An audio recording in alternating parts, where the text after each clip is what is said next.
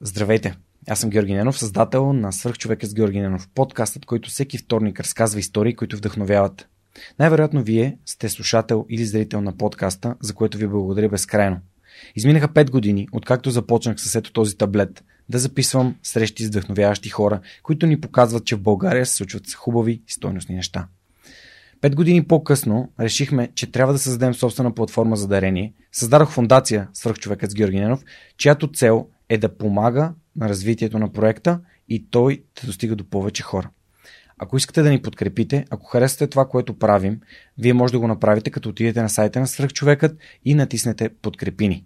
Сумата спрямо вашето дарение може да е еднократна, може да бъде месечна, това зависи изцяло от вас и за мен няма никакво значение. Безкрайно ви благодаря за подкрепата. Благодаря ви, че през тези 5 години бяхте редом с свръхчовека с Георги Ненов и ви обещавам минимум още 750 епизода, т.е. още 15 години качествено съдържание. Благодаря ви за подкрепата и до следващия вторник с свръхчовекът.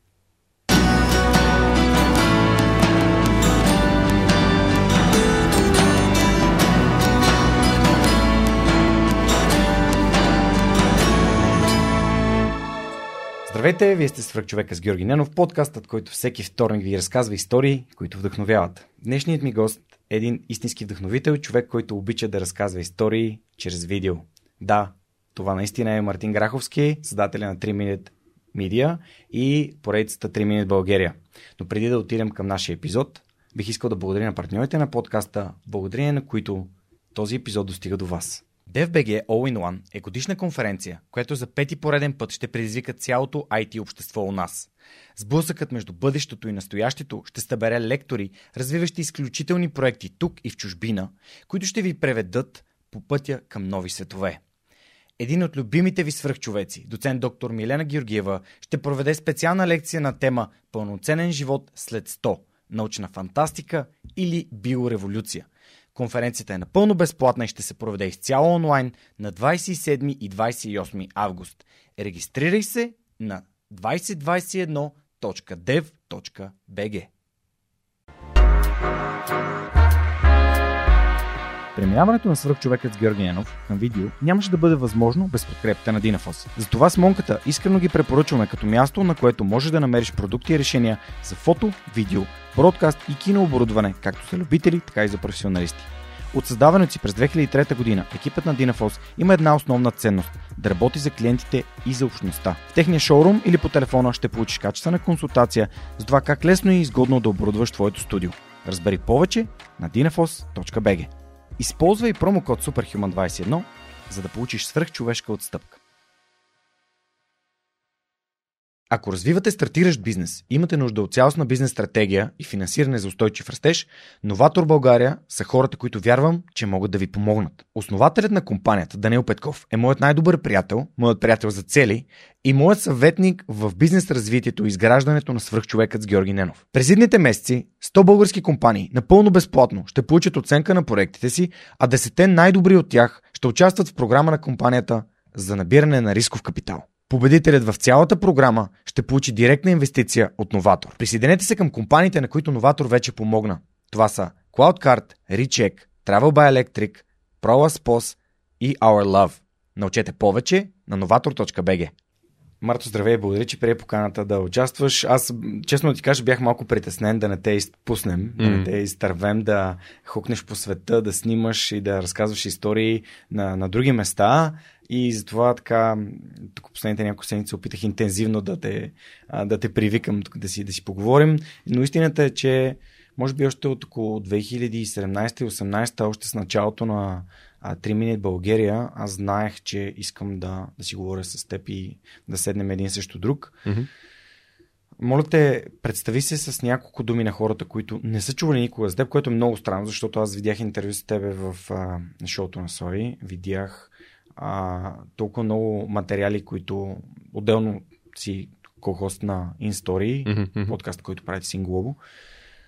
Слушах ти подкасти в Teen Station, така че общо взето на много места и в YouTube изобщо няма да там, там си по-популярен от свърх човек със сигурност. Така че, моля да разкажи с някои думи на хората, които не знаят. Да, да. Ам, значи да, казвам се Мартин Гарски. А, приятно ми е. Ам, като цяло, предимно се занимавам с разказване на истории. Не бих, а, може би не бих се описал като видеограф ам, или режисьор или фотограф или нещо от това. По-скоро нали, търся интересни истории ам, и повечето време съм снимам документални проекти.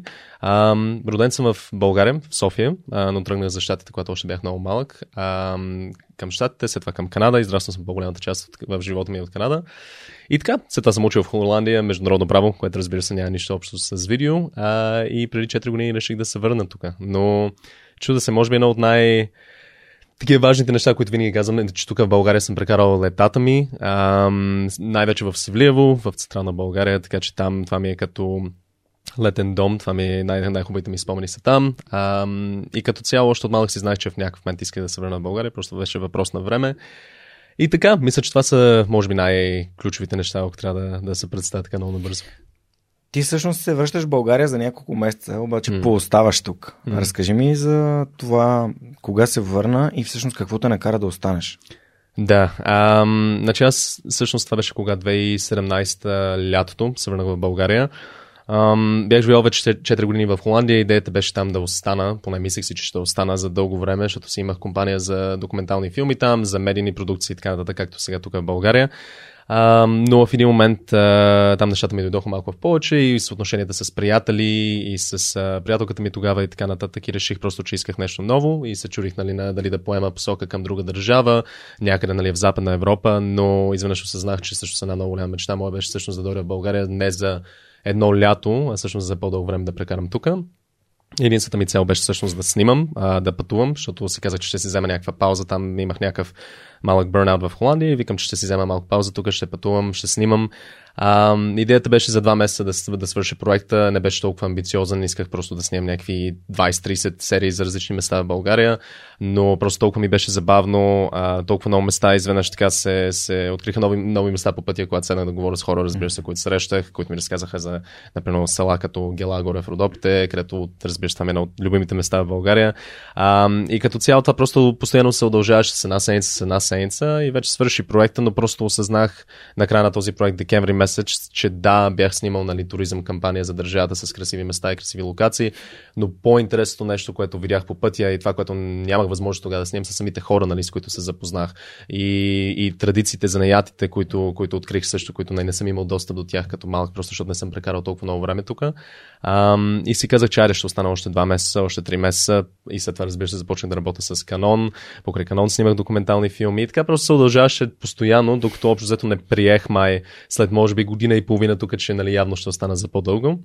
И сега вече така са минали 4 години, всъщност, може би точно и сега започнах да снимам нали, 3 минути България преди 4 години. А, и се чувствам супер. Даже, даже колкото и странно звучи, се чувствам прекалено добре. А, когато няма някакъв стрес, когато няма някакъв дискомфорт, имам чувство, че не, не създавам толкова добре, колкото бих искал. Така че в момента е някакъв въпрос дали трябва да направя някакво драстично решение другата година, може би да прекарам пак време някъде в чужбина за известно време, че да имам този стрес, да се извада малко извън комфортната ми зона, защото наистина тук в момента никога не съм имал толкова близки приятели, никога не съм имал нали, семейството ми толкова наблизо до мен, освен майка ми и баща ми, нали, които са в Канада все още. Но колкото и да ми е, колкото и да ми е приятно, колкото и да ми е хубаво едновременно в момент, нали, пък ми липсва другото, нали, ми липсва някакъв, а, някакъв истински стимул, нали, извън хората, с които се запознавам, интересите хора, които те първо ще снимам. А, но да, а, така че да, 4 години така минаха и пак казвам, не съжалявам за абсолютно нищо. А, това беше най-доброто решение, което определено mm. съм направил в живота ми да, да се върна в България. В разговора ти си Юлиан Караджов, mm. всъщност стана дума за това, че ти си направил нещо за България, което самата България не е направила за себе си.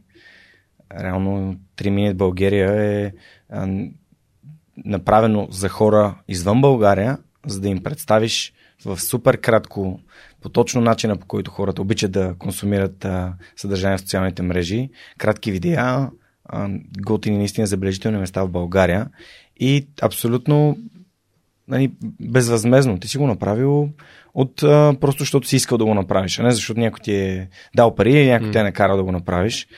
А, това ме навежда точно на тази мисъл, че не дей да питаш какво ще да прави държавата за теб, а ти какво можеш да направиш за нея. Mm. И много ми харесва тази нагласа. Просто исках да, нали, да разглеждам и да, да представям тези места на хора, които може би няма да дойдат или пък може би това видео ще ги накара да дойдат в България. Да, да. Това, това според мен е то. Аз винаги, когато говоря за този проект, имам чувство, че това вече толкова много време е минало от, от, от 3 минути България, но винаги, когато говоря за този проект, се връщам до едно и също нещо и това е, че просто нали, аз наистина, колкото и да звучи, може би странно, аз имах нужда да, да го направя това нали, за себе си. Аз въобще не ми беше идеята нали, това да толкова много да се гледа нали, да, и да имам нали, някаква публика покрай това. По-скоро нали, за самия себе си ам, осъзнах, че единственото нещо в този момент, тогава 4 години назад, което ще ме направи, ще да ме направи наистина щастлив, беше просто да обиколя, да обиколя България.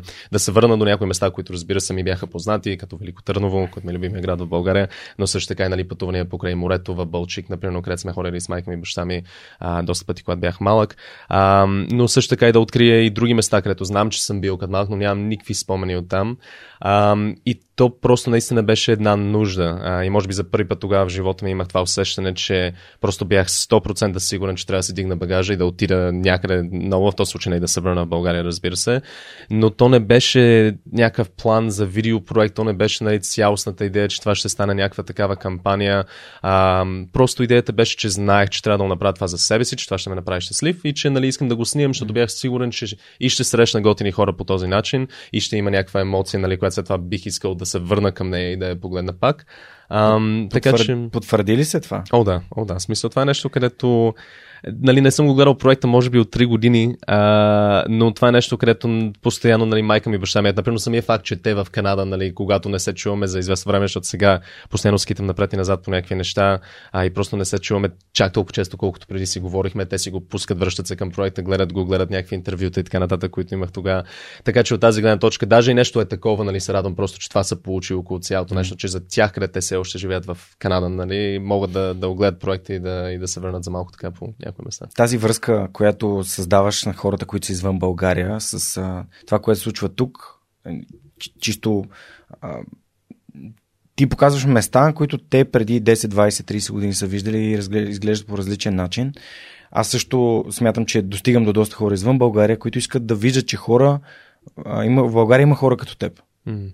И не си само ти. Е, ето го и Марто Петров, който също в Хага, в Международния трибунал работи. Далител Джим, е собственика на Далител Джим в София и още стотици хора. Калин Василев, mm. а, Христо Кавадаев, mm. толкова, толкова много хора, които са се избрали да се върнат или просто избрали да останат и да, и да създават и да правят неща. А, и хората извън България имат нужда да се чувстват свързани с това, което се случва тук. Mm извън медиите, извън а, така мейнстрим, нали, основния приток на информация. Така че нали, благодаря, че го правиш. Mm. Защото аз съм живял за малко в чужбина и за мен никога не е ставало въпрос да, да живея навън. Mm. Смисъл, за постоянно, макар че а, имаше, бях кандидатства за работа в Форт Лодърдел и си викам, леле, сега ако ме вземат в Флорида, в Флорида сигурно ще е много яко, но така и не стана, защото просто, знаеш, визите е доста, доста трудно, но а тази връзка между България и хората навън, ти благодаря, че, че и ти я създаваш и, и това ще остане в а, Кол- колко милиона гледани имат видеята? Четири, може би пет вече не Супер. съм съдял отдавна, но да. Супер, вау. Не, то е интересно това, защото то, то може би най-хубавото нещо за, за цялостното това пътуване тогава е, че това беше... Сега има някаква нова, нова ера от хора, които снимат много за Инстаграм, много снимат за Фейсбук и да имат канали, където са само а, дрон кадри, да кажем на България, много хубави кадри, много хубави снимки и така нататък. Но това преди 4 години до голяма степен го нямаше.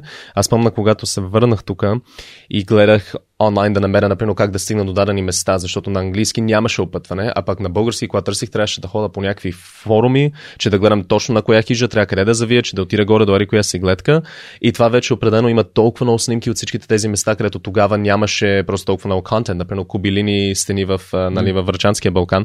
Е, това е място, където трябваше да чета нали, през толкова много форуми, че да намеря, че трябва да мина покрай Пършевица, оттам нататък да се изкатера нагоре. Искам да кажа, че това, което беше много готино от, от това пътуване, беше, че наистина имах усещането, че откривам нещата сам, защото гледах онлайн, имаше някакви снимки, нали, качени от тези места, но не бяха много хубави повечето, или не бяха нали, от това специфично място, където исках да отида. И затова, нали, когато отидох, наистина имах чувство, че не го бях видял това място преди това сто пъти. А сега Няма нищо лошо, разбира се, супер, че толкова много хора снимат, нали?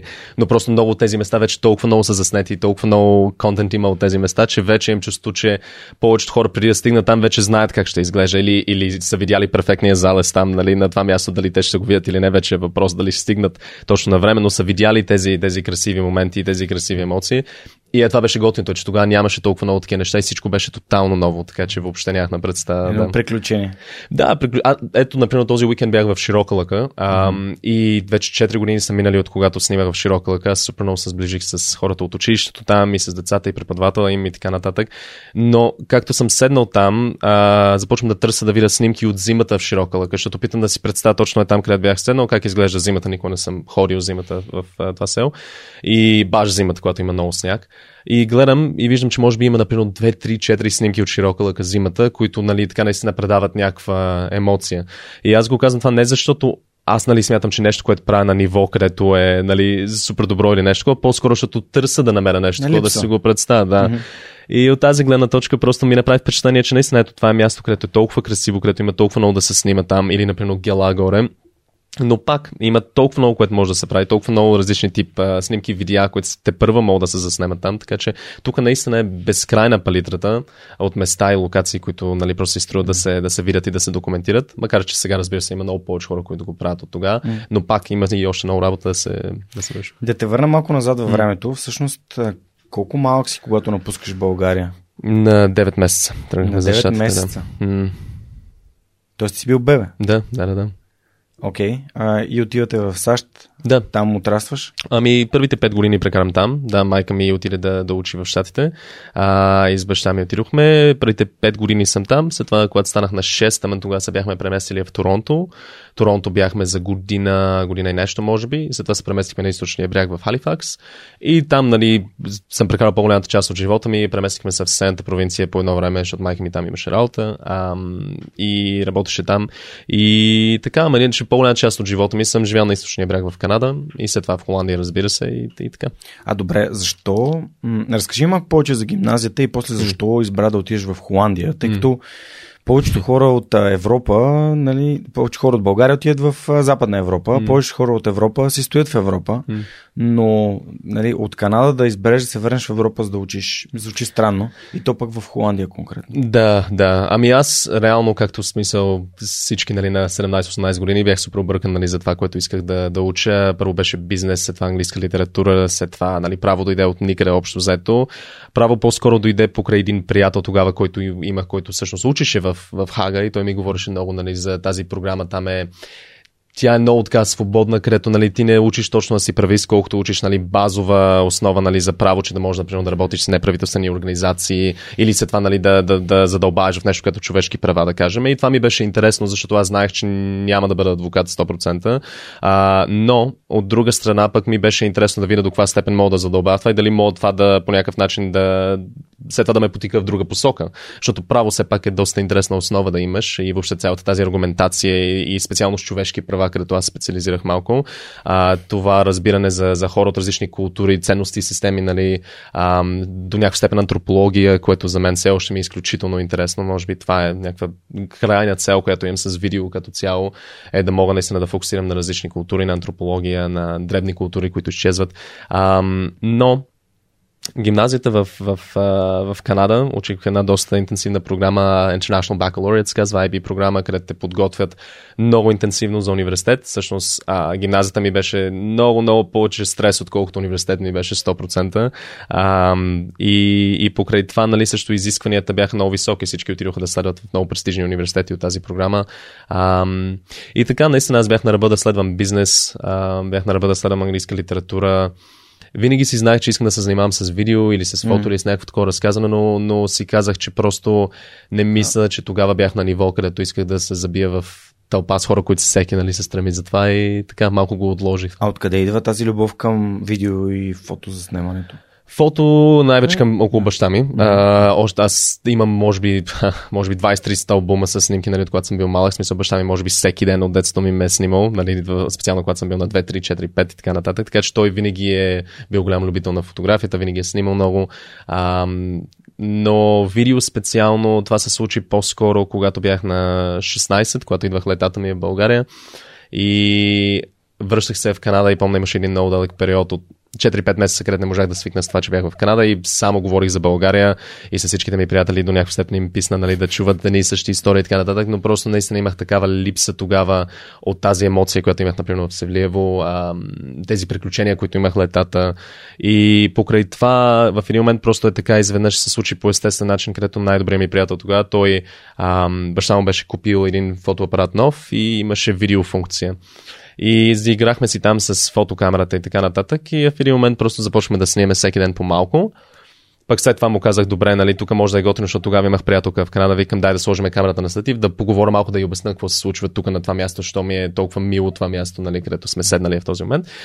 Това стана от едно място на 5, на 10, изведнъж обиколихме цяло Севлиево, след това започваме да снимаме в селото ми, след това отидохме горе, нали, в планина Кормянско, то е okay. на 5 минути от Севлиево. Okay.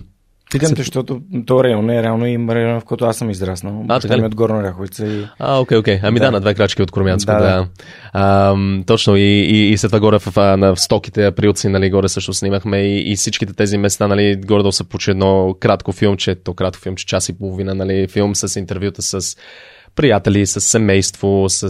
Всичко на английски? Всичко на... А, интервютата с субтитри, но иначе аз говоря на английски, не когато обяснявам. Има и субтитри? Има и субтитри, да, да, да. Вау, ти но, се постарал. Е, постарах се, то тогава... Е, това пак е един от тези примери, където, нали, както и 3 минути България, това се роди от една нужда, нали, просто наистина имах толкова, толкова ми беше трудно да се върна в Канада и да не мога да обясня на някой наистина, нали, като какво ми беше, като какво ми бяха летата тук. И специално тогава имах приятелка канадка, и за нея ми беше супер важно нали, по някакъв начин да й покажа това и да й го обясна. Така че нали, то наистина беше някаква нужда, където си казах, не мога за пореден път да се връщам в Канада и пак да имам това усещане, че нямам какво да споделя, освен нали, историите, нали, когато ги разкажа така вербално. И го снимах това. И то просто се разпространи супер бързо около приятелите ми. Нали, кръсти. Добре дошли в Севлиево. То даже има... Това, това ли е първият ти филм? Да, това е първият филм. А, тогава в, а, имаше една изоставена сграда, която за съжаление, аз съм може би единственият човек, който ще каже за съжаление, защото в Севлиево не мисля, че някой толкова много ги интересува за това, но, но сградата близо до, до гарата сега е събориха но там тя беше, тя беше изоставена цялото ми детство. Аз там ходих постоянно да снимам вътре и да, и да правя снимки и така нататък, но с а, спрей нали, бяхме написали на една стена добре дошли в Севлиево и това е интрото на филма. А, така че да, това беше това е доста интересно, защото когато снимах 3 минути в България, се върнах там, точно в тази сграда с идеята да покажа, нали, че там започна всичко, че там са ми спомените, но вече нали, 15 души бяха направили друг графит отгоре върху това, което оригинално беше там. И беше готино, защото така наистина сам, самата стена разказа историята, нали, че това вече отдавна е минал този период. Моят графит беше смисъл ужасен, нали, някакъв детски, така много, много грозно написан. И сега имаше нещо много по-агресивно направено отгоре, но пак това по някакъв начин, макар и нали, вече да, да е минало доста време, ме, ме трогна, защото все пак това ми е някакъв спомен, който изчезна, а сега пък както са съборили тази сграда, още повече знам, че това място вече няма просто да го видя никога път пак, макар че някаква изоставена сграда. Не... А този филм Добре дошли в Севлиево, имаш ли, имаш ли го на запис, имаш ли го някъде? Имам го, просто никъде не съм го качил публично, просто защото да. това е някакъв много такъв личен проект личен още тогава и м така. Не, аз просто, просто ми е интересно дали пазиш а, архива на... О, разбира се. И, и всичките кадри, и, и всяко едно интервю, и всичко паза на то няма... Да, Супер. Някакъв. Вау. Ами, радвам се, че ти зададах този въпрос, защото според мен всяко, всяка, всяка така мечта, която се сбъдва, тръгва от някъде. Има, mm. Някъде има едно семенце. Mm. А, и много, струва ми се, че много малко хора търсят в детството си mm. това семенцето. Аз мога да ти споделя, че, че да като питам, започнах да. подкаста, всъщност си дадох сметка, чакай, аз от дете обичам да общувам с хората. Mm. Това е нещо, в което... Това, е, това ми е любимото нещо. Майка ми винаги ми е казвала, не знам как успяваш да се създаваш приятелства, как намираш тези хора. И, и вместо аз да уча журналистика и да уча някакви комуникации, маркетинг в университета, mm. единственият предмет във втори курс, в който аз имах шестица, ама е така с лекота маркетинг. Психологията и, и комуникацията винаги ми е била супер интересна и, и никога не съм си дал сметка с това, защото съм следвал едни, ти трябва да си да научиш нещо, економика и да Mm. Да имаш работа и да изкарваш пари и такива неща. И аз 2016 година за първи път си дадох сметка, ма чакай, аз нямам нищо мое. Mm. Аз никога не бях разсъждавал за това да имам нещо мое. Като проект и подкаст се роди точно така. Mm. Както тук на Словейков, а, на, на една пряка от място, където снимаме, е, баба ми ме водеше на английски, като съм бил, бил съм на 6, за да ме води на английски, съм бил на 6 на 7, иначе след това сам си ходех. И имам ясни спомени как в автобуса си говоря с някакви напълно непознати mm. хора. И това ми е напомняно много пъти. Доста се препознавам в това. Спомна а сега. Е, майка ми винаги много ми се проиграше за това, защото когато летяхме към България, разбира се, от Канада е към 8-9 часа полет. И винаги нямаше начин как, ако имаше някой седнал до мен, да някаква двойка, някой сам и така нататък, нямаше как да не се спретеля с тях, специално когато бях малък, защото ми беше скучно, нали, той полет е дълъг. И помня, имам такъв як спомен, как всеки път, когато тяхме към България, майка ми ме фаща и там ме дърпа и вика, Марти, Марти, нали, човека иска да спи, нали, виж, че е изморен. И аз се обръщам към него, викам, изморен ли си? И той какво ми каже, нали, аз съм на 6-7, той вика, не, аз викам, добре, продължаваме. И така не съм лъквал смисъл, аз така, до който и да седна, нали, винаги така се случваше. Mm. Помня майка ми, когато ходихме на някакви пътувания в някакви туристически локации и така нататък. Аз винаги се откъсвах от тях, нали, отидох, сядах до някой друг, който не е известен същото място. Интересно ми беше тяхното мнение, нали, да ги разпитам и тях. И, и така, така че да, много, много добре те разбирам в това отношение. Да. То и аз затова се занимавам с видео реално, нали, просто да мога да се запозная с интересни хора и да им разкажа историите, нали, просто и да мога да ги интервюрам, разбира се. И така. Не знам колко от хората си дават сметка за това в момента, но в моята глава е ам, много ясно, че всичко, което правиш ти, всичко, което правя аз, то е за хората. Mm. То не е просто, защото снимаме тук един подкаст или снимаме видео, или... Mm. а то е... А, това е формата. Обаче то се прави с хората и за хората. Да, да, да, да разбира се. И това, е, това, това според мен го прави много по-лично, много по-интимно, много по-автентично. А когато ти каза от нуждата, от нуждата да разкажа, от нуждата да покажа на приятелите си. Не от а, нуждата да, нали, да, да снимам филм за Оскар. Mm-hmm. А, веднага сещам за Робърт Родригес. Е, просто едно от любимите ми интервюта в онази книга Tools of Titans на Тим Ферис. Има го и в аудио варианта и в подкаста му. И Робърт Родригес казва, аз не съм а, режисьор или сценарист или аз I want to lead a creative life, нали, искам mm-hmm. да водя креативен mm-hmm. живот. Ето, нали, тук при теб искам да водя живот, който е свързан с историите на хората. Да, да, да. Което е страхотно. Е, да, предполагам, че и при теб е също нещо. Сигурен съм, че в тези разговори, които си имал до сега, нали, винаги има един или два момента, където толкова силна емоцията от нещо, което другия човек казва, където просто ти толкова много, може би се радваш и може това след това да го споделиш и се надяваш, че хората, слушайки го това, mm-hmm. все пак ще, до някаква степен ще усетят този момент, нали? Защото аз поне съм така с видео, където когато седна и когато интервюрам някой или когато снимам някой в ежедневието им, специално първите неща, които прави даден човек сутринта или преди да легне да спи, или моменти с семейство или каквото и да е било, е точно в тези моменти толкова много се задълбавам това и толкова много щастие ми докарва това, че имам възможността да съм в такава интимна част на някой на деня им, нали, първото нещо, което правят сутринта, когато станат, специално ако е в държава, където е далече не съм свикнал с културата или това, което се случва по принцип толкова рано. е това е нещо, където след това си казвам, надявам се, че когато някой друг го гледа това и осъзнае нали, колко интимно нещо е това. Нали? Защото когато сложиш музика отгоре, когато сложиш вече и текст и говори и така нататък, вече малко го разчупа това и не е този суров момент, който нали, ти го виждаш пред тебе, нали, че се случва. Но е това е, нали, е, това е целта, е тези нали, супер интимни, супер силни моменти, които се случват всеки път, когато нали, или разказваш някаква история чрез аудио или чрез видео, е поне един от тези моменти да се усети по същия начин, както ти го усещаш, седейки там, нали, говорейки с човека или снимайки човека, а, да се усети, нали, поне от един-двама души, нали, които го гледате. Това е, нали, все пак някаква крайна цел винаги. Така че. Това е за мен лично а, много добро обобщение на, нали, това, което казваш, как някой те допуска до себе си и това не е просто едно, едно заснемане, не е просто един сценарий, стани и направи това, ами и тези разговори не са... Сега тук ще говорим за това, после ще го нарежем, после нали, за да изглежда готино и така нататък. Супер. А, преди малко бяхме стигнали до Холандия mm. и това как всъщност си учил нещо, обаче това, което си искал да занимаваш е друго. В какъв момент от твоя живот реши, че и започна да, да развиеш собствен бизнес, свързан именно с това, което искаш да правиш? А, още първа година в университет. А, имах късмет, че се запознах с а, един приятел тогава, бяхме много близки, а, който по същия начин беше отишъл. Той, той учеше международна политика, аз нали международно право и е в един момент нали, двамата осъзнахме просто, че е по-добре да... Той имаше интерес към фотография, аз към видеография и така да, да видим да им може нещо да направим заедно. И първа година на университета регистрирахме фирма, просто за да видим какво ще се случи. И просто беше един процес тогава, нали, между ученето и всичко друго, просто да сядаме всяка вечер и да изпращаме предложения на всичките компании, с които бихме искали да работим, специално в Хага. И винаги беше едно и също нещо, където им казваме, нали, реално нямаме почти никакъв опит в заснемане на видео, нито на фото комерциално, но а, учиме точно това, което вие правите, нали, защото са компании свързани с международно право, с, не, с, с човешки права, а, с международна политика и им казваме, нали, да, може би нямаме нали, този скил сет, всичките тези умения в видеото още или фотографията, но наистина ни пука за това, което правите и, мисля, че, и мислим, че това ще си проличи в, в крайния материал. И така, след хиляда съобщения да кажем, че една компания ни се довери, втора, трета и така нататък. И в един момент между университет и всичко друго, започваме да жуглираме наистина да снимаме такива проекти. Повечето време в началото бяха в, в Холандия, след това започнаха да са международни, да пътуваме в Азия, да снимаме в Африка и така просто стана от едно на друго. И в един момент наистина тази компания, която бяхме стартирали там, макар и просто да я балансираме с ученето 3 години, стана доста известна нали, в, в, поне в Южна Холандия, около Хага и така нататък. И ни се обръщаха доста компании за комерциални продукции, за всякакви такива видеа. И в един момент наистина си мислих, че това ще бъде това, което ще правя от нататък, че ще стоя с тази компания, ще изграждаме заедно и така нататък. А, но то, разбира се, не се случи така. А, но да. Какво се случи?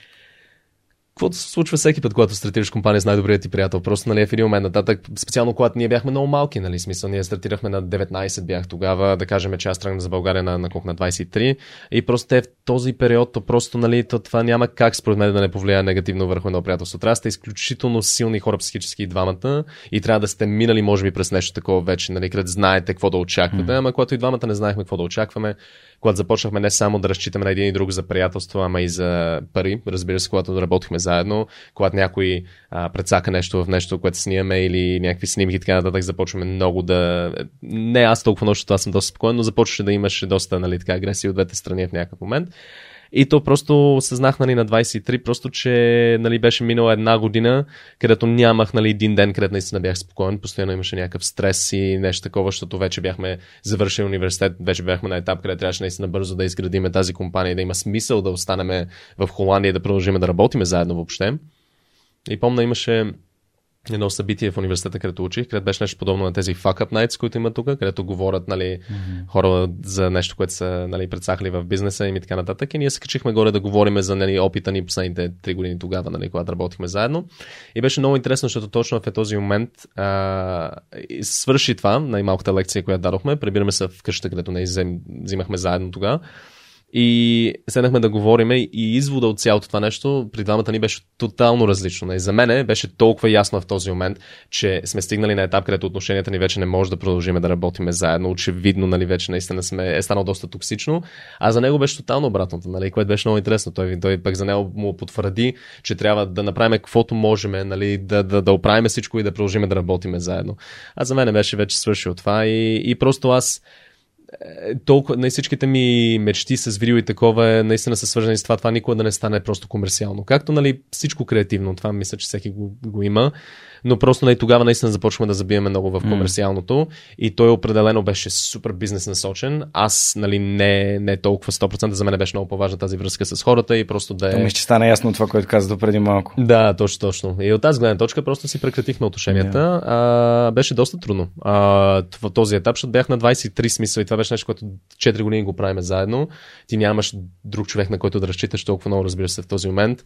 А, и сте най-добри приятели и живеете заедно, нали? Така че и тръгнах от Холандия и беше трудно, ама, не. ама така беше много Българин ли беше? Не, не, французин. Ето, не, смисъл, това не се случва само в България, защото много хора казват, а, тук, тук всеки иска да ти вземе бизнеса, пък той ми партньора ми е и какво си. А, така, ето, един французин, с който се разбираш супер добре, работите много добре, но просто в един момент пътищата ви се разделят. Да, да, да. И, и това е най-нормалното нещо да, на света. Точно, и човек, човек научава неща. Аз специално искам да поздравя Христо от а, Креативен живот, а, с който доста често си говорихме в Клубхаус. А, слушах ти интервюто и при него, защото Христо е много готин и всъщност го, го поздравявам за това, че такова много, много смислено и стойностно интервю направихте, именно за това как да бъдеш креативен. Mm. Това, което ти зачеркна. Добре, ако има един урок, най-важен урок от, от този първи бизнес, mm. то определено е бил успех от гледна точка на, а, нали, на като компания, mm. като цифри. До голяма степен. В смисъл, то беше успех, работ... просто, да, защото бяхме малки, защото това беше първото нещо, което някой направихме. Нали, да. То, да. Но от другата страна, от чисто личностната, от mm. емоционална и нали, психологична гледна точка, тази токсичност, която mm. използва, а, определено е било нещо, което е научило нещо. Тоест, то е един вид а, нали, грешна стъпка да. или някакъв урок. Какъв е урока, който си взе? Или уроците, които си вземали, нещо, което може да. Да, мисля, посочиш? че първият урок, който може би си взех е това, че нали, постоянно трябва да има такава система на, как е, на български не знам как да го кажа, Как но checks английски? and balances, Окей, а, където окей. постоянно да гледаш към това, което се случва и да го балансираш по някакъв начин. Нали? Окей. Да гледаш дали имаш недостатък от нещо, дали имаш. Аз това не го правих. Нали? Аз целият път, а, каквото и да се случваше, казах, окей, добре, даже ако аз не се чувствам добре с нещо, нали, продължаваме напред и така продължи за 3 години, нали, за 4 години реално. И така в един момент започваш да си оформяш характера нали, в една посока, където осъзнаеш, нали, това, ама пак, това са много клишета, но след 3 години така осъзнаеш, че ти нали, въобще всъщност не помниш как преди 3 години си гледал към нещо, защото вече тотално си се структурирал така, нали, да, да гледаш по даден начин, където е нали, най-окей за, за човека, нали, който, с който работиш, за бизнеса и така нататък. Така че определено това е нещо, където нали, е доста важен урок, постоянно, независимо как върват нещата, да спираш, да гледаш как се чувстваш, ама наистина да, да спреш. Нали, не Рефлексия. Просто... Да, ама не само да спреш нали, така за, за половин час, за един час, за един ден, нали, ама наистина просто да седнеш и си направиш, както беше предишната година. За много хора съм сигурен, че COVID и този локдаун, който имахме, беше най-голямия момент, където наистина можеш да седиш и за 3 месеца или за 4 месеца да си кажеш, окей, добре, ако се върнем в някакъв момент нали, към нормален живот, както най тогава си мислихме, а, какво бих променил? Нали? И това е нещо, което наистина не е просто една mm. пандемия, която трябва да предизвиква тези моменти. Ако може да си го позволиш така да спреш за малко и наистина да се абстрахираш всичко и да си зададеш тези въпроси, според мен е това най- ключовото нещо, защото няма нищо по-хубаво от промяна, няма нищо по-хубаво от драстична промяна, според мен също. А, не да са някакви малки стъпки, наистина, ако в някакъв момент има човек възможност да се извади тотално от това, което прави, да отиде в друга посока, просто да и да се стресне малко на системата си, да види как реагира към нещо. Е, това е супер. А, така че това може би е най- ключовото нещо, което научих е, че просто няма нищо, нищо, нищо по-добро от това да тотално да си, да си промениш посоката и да отидеш тотално на друго място, да започнеш отново. Просто това от сега нататък не ме плаши това, нали? Добре, ти преди малко използва една дума, която аз много обичам и всъщност аз я определям като прекия път към моето щастие. Това е думата спокойствие. М-м. А тук казваш да излезеш от комфорта. Каква е разликата между комфорт и спокойствие? Добър въпрос. А, спокойствие, комфорт е нещо, където според мен е просто а, нещата ти са, денът ти минава без да го мислиш. Е, това е може би комфорта, където всичко ти е подредено, където знаеш, че отиваш и правиш едно нещо до края на деня, след това ставаш, правиш друго нещо. А спокойствието е, може би, идва след удов- удовлетворението, нали, където вече си създал нещо или правиш нещо, където наистина ти докара такова щастие, че вече когато си починеш и не правиш нищо за един или два дена, наистина се чувстваш удовлетворен, макар че нищо не се случва. Нали? Така че комфорта по-скоро го, го свързвам с рутин, а, Окей. а спокойствието е нещо, което се ражда, когато вече нямаш рутин за малко, но едновременно се чувстваш добре. Okay. Може би така би го определил. Не знам, може. би. Интересно. Всеки има различен, различна дефиниция и разбиране за думите и затова ми беше важно да, М. да споделиш, но много ми хареса ам, това да сложиш спокойствието и токсичността на, на двата полюса, М. защото при мен също е така, в едни токсични взаимоотношения, дали е в работо, при работодателя, М. дали е в а, личната ти връзка, а, тип, тип ревност, някакви драми, неща, които аз, аз лично не понасям в живота си. М. И от среща, в момента в който някой ти даде спокойствие и, и приемане, и ти се чувстваш, вау, това е моето място, аз искам да съм М. тук. М. А, и, и, и за това исках да го да обърна внимание на това. Много, много ценно, много ценно, че го, че го сподели. Добре, а, искам един специален момент а, да разгледаме сега. Момента, в който ти отиваш в Непал. Окей, окей. Искам да разкажем тази история, защото според мен М. аз се слушах сутринта и, и направо тръпки ме побиха. И както ти каза преди малко, докато интервюрам хора, а, имало е моменти, в които съм се разплаквал. В смисъл, М. и, и това го има на камера и просто, просто ми се насълзяват очите хората, говорят за неща, които наистина са важни за тях. А ти отиваш в Непал. М. Защо отиваш в Непал?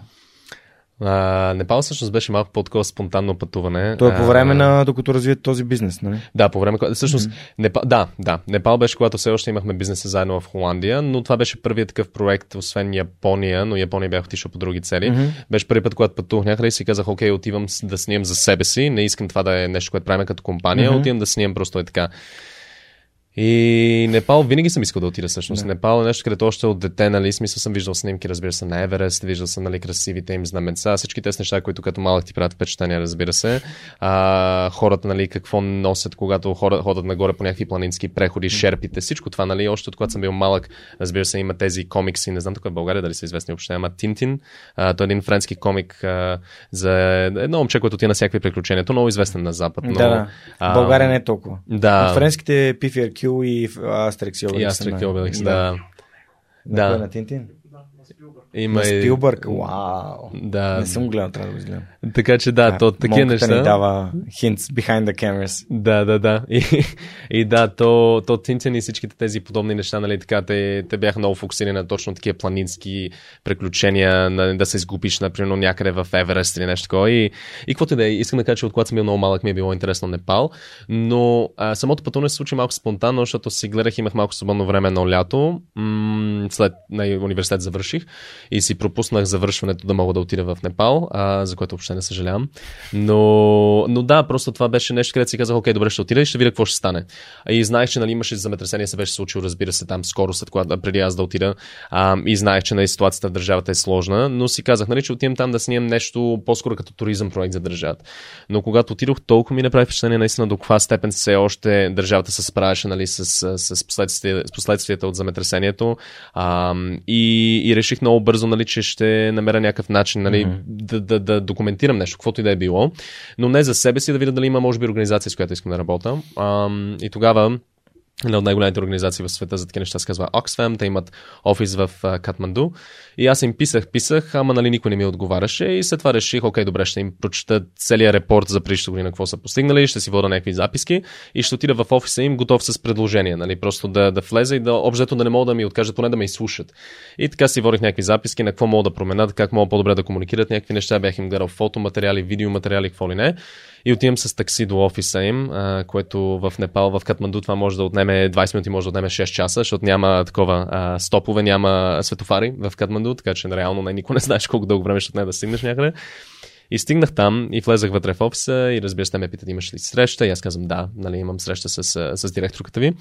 И влизаме вътре, нямам името в системата, аз викам, ами не знам как ме няма, защото вчера нали, говорих и така нататък, нали, с кой говоря, ами сега, нали, аз не съм от тук, нали, не съм много добре с имена без това, нали, просто говорих с някой и ми казаха, че им среща днеска. И ме вкарат, нали, при шефката им. И точно в е този момент а, значи, беше... За хората, които не разбраха, нали, Марто си измислил, че има среща и просто е влязъл на, на среща. Да, да, да, точно. Мисъл, за да не, за да не се, за да не се задават хората вътрешни въпроси, ама, ама как така? Ето така. Да, да, да. Нали, човек, който е man on a mission, нали, човек с мисия. И, а, и влизам вътре, имах много голям късмет, защото точно тогава истинската директорка на Oxfam Непал, тя беше, мисля, че в, Бремен, в Бремени, а, не Бремени, как се казва, в а, Бремена отпуска? Брем, а, майчество. Майчество, да, да, да, да. И жената, която я заместваха, беше, която заместваше, беше холандка. Така че влизам вътре и веднага, когато чух нали, името и така нататък, викам ти да не би си от Холандия, аз викам, а, случай в Хага и така нататък. Много бързо тя забрави, че нямам среща, нали, всъщност. и... Ама ти казали, че нямаш среща. Е, накрая, да, накрая, да, накрая на среща, но вече, когато и хареса идеята и когато ми казаха, че ще работиме заедно, нали, така че и оттам с тях имах огромен късмет, нали, че те просто веднага нали, уредиха пътувах с тях из цялата държава. Отидох mm-hmm. да снимам в Западен Непал, където положението беше доста по-трагично. Снимах в а, лагери, където хора, нали, които mm-hmm. се бяха изгубили всичко, живееха нали, в палатки в Катманду. Ам, и това беше един много ключов момент. Смисъл, аз винаги, когато се връщам към Непал, ам, много беше важен, защото точно тогава нали, тъмън изграждах нали, начина по който искам да разказвам истории и подхода ми към mm-hmm. хората, с които се срещам. И Непал ме извади доста извън комфортната ми зона, mm-hmm. защото разбира се не говорих езика, а разбира се нещата, които виждах бяха доста по тежки от това, което до сега бях правил. А, и от тази гледна точка много бързо трябваше да реша, окей, добре, какъв е логичният подход в такъв момент, как нали, да се държа към тези хора. А, определено много бързо осъзнах, че не е правилният подход да влезеш с камера в стаята веднага, нали, оставяш всичко навънка, запознаеш се с тях, даже ако това е един ден, където не снимаш, просто нали, да си с тях което за съжаление много малко хора правят, нали, които са в тази сфера. А, специално когато гледам хора как работят и директно веднага влизат с а, камери, микрофони, осветление и така нататък, така че това за мен е доста неправилно, но така да искам да кажа, че Непал беше много важен момент да реша, нали, окей, ще се занимавам с документалистика, какъв е, каква е посоката и също така Непал ме отказа от фотография, което беше много интересно, защото ам, мисля, че знам за какво говориш, нали, когато, когато ме пита въпроса. Ам, един от последните дни, когато бях в Непал, последните седмици по-скоро, а, ме питаха дали искам да отида да снимам в една тухлена фабрика, където работят нали, деца от 3 годишна възраст до 7 годишна възраст, а, повечето пъти сами, защото ги взимат от Индия и ги карат там и цяла година там и се връщат в Индия, да кажем, за по един месец. А, и аз нали, бях гледал на интернет снимки, на, на подобни нали, фотографии, как са го документирали това, какво са направили. си вглъбих в главата нали, идеята, защото тогава се занимавах много с фотография и с портрети специално. А, и си реших, нали, че ще отида там и ще направя някакъв репортаж много силен, че ще снимам нали, всичките детайли и така нататък. И аз имах един много малък диапазон от време, където можеш да влезе, защото собственика нали, не беше там, а иначе не мога да влезеш и да снимаш, разбира се. Собственика не, беше там. Имах, може би, например, да кажем, 3 часа, нещо такова, където можеше да обиколя цялата тухнена фабрика да снимам. И е много интересно, защото това е един от тези моменти, където, нали, просто мисля, че е, ето точно за това говоря за тази система на checks and balances, нали, постоянно да гледаш, нали, как си в даден момент наистина, не просто какво, къде те води течението, защото аз тогава определено влезах вътре. Единствено нещо, което ми беше в главата, беше нали, композиция, осветление, нали, кой ще снимам, как ще снимам, как ще го споделя това. И така бягах от място до място, нали, снимайки някакви деца, деца с майките си, които също работеха там. Ам, целият път, нали, това е място, което разбира се, нали, е супер опасно, няма никакви каски, никъде мятат тухли от, например, да кажем 3-4 метра надолу по главите на деца, които са под нали, 3-4 годинки, те трябва да ги фанат и да ги слагат, нали, да ги товарят на магарата и така нататък. И това продължава цяла година. Нали, това са деца, които не, не излизат от там цяла година. И ам, обикалях така да снимам, да правя портрети целият път. Единствено нещо, което ми е в главата е, че а, този кадър е добър, тук нали, можеш по-добре с осветлението, тук нали, трябва да променя това за следващия. И в един момент тези деца ме поканиха в тяхната колиба, нали, където живееха, където вътре нали, просто има една газова печка в един ъгъл, нали, голяма горещина, разбира се, вътре, всичко тухли, нали, леглата им някакви много тънки матраци. И нали, веднага започват да ми сипват вода, да ми върят ориз, защото те нали, нямаха нали, много храна, с която разполагаха там, разбира се. И сядат там и започват нали, да, да говорят с мене. И аз нали, имах един човек, който дойде с мене, който можеше да ми провежда, провежда и така много бързо започнах нали, да, да ги питам някакви въпроси, откъде са, нали, с какво правят и така нататък. И нали, просто помня някакви такива смешни моменти, където ги питам нали, дали ходят на училище и те просто се смеят нали, и така нататък. И за тях им е толкова абсурден този въпрос, разбира се. Но пак аз бях тогава на 20, колко на 22, 21 даже, може би бях тогава, нали, и и снимам така, продължавам и сега от фабрика, бягам нали, да направя всичките си кадри, прибирам се след това в Катманду, нали, все още ме държи този адреналин от цялото пътуване, нали, това този страх, че ще ме фанат или нали, че документирам някакви неща, които след това, нали, може би ще, хора ще им е интересно да видят какво се случва там и така нататък. И се прибирам в апартамента ми в Катманду и помня започвам да ги пипам снимките, нали, някакви, дали там да, защото тогава снимах много черно-бяло, нали, да, да си играя малко с светлината, да видя, нали, кои снимки, нали, стават от това.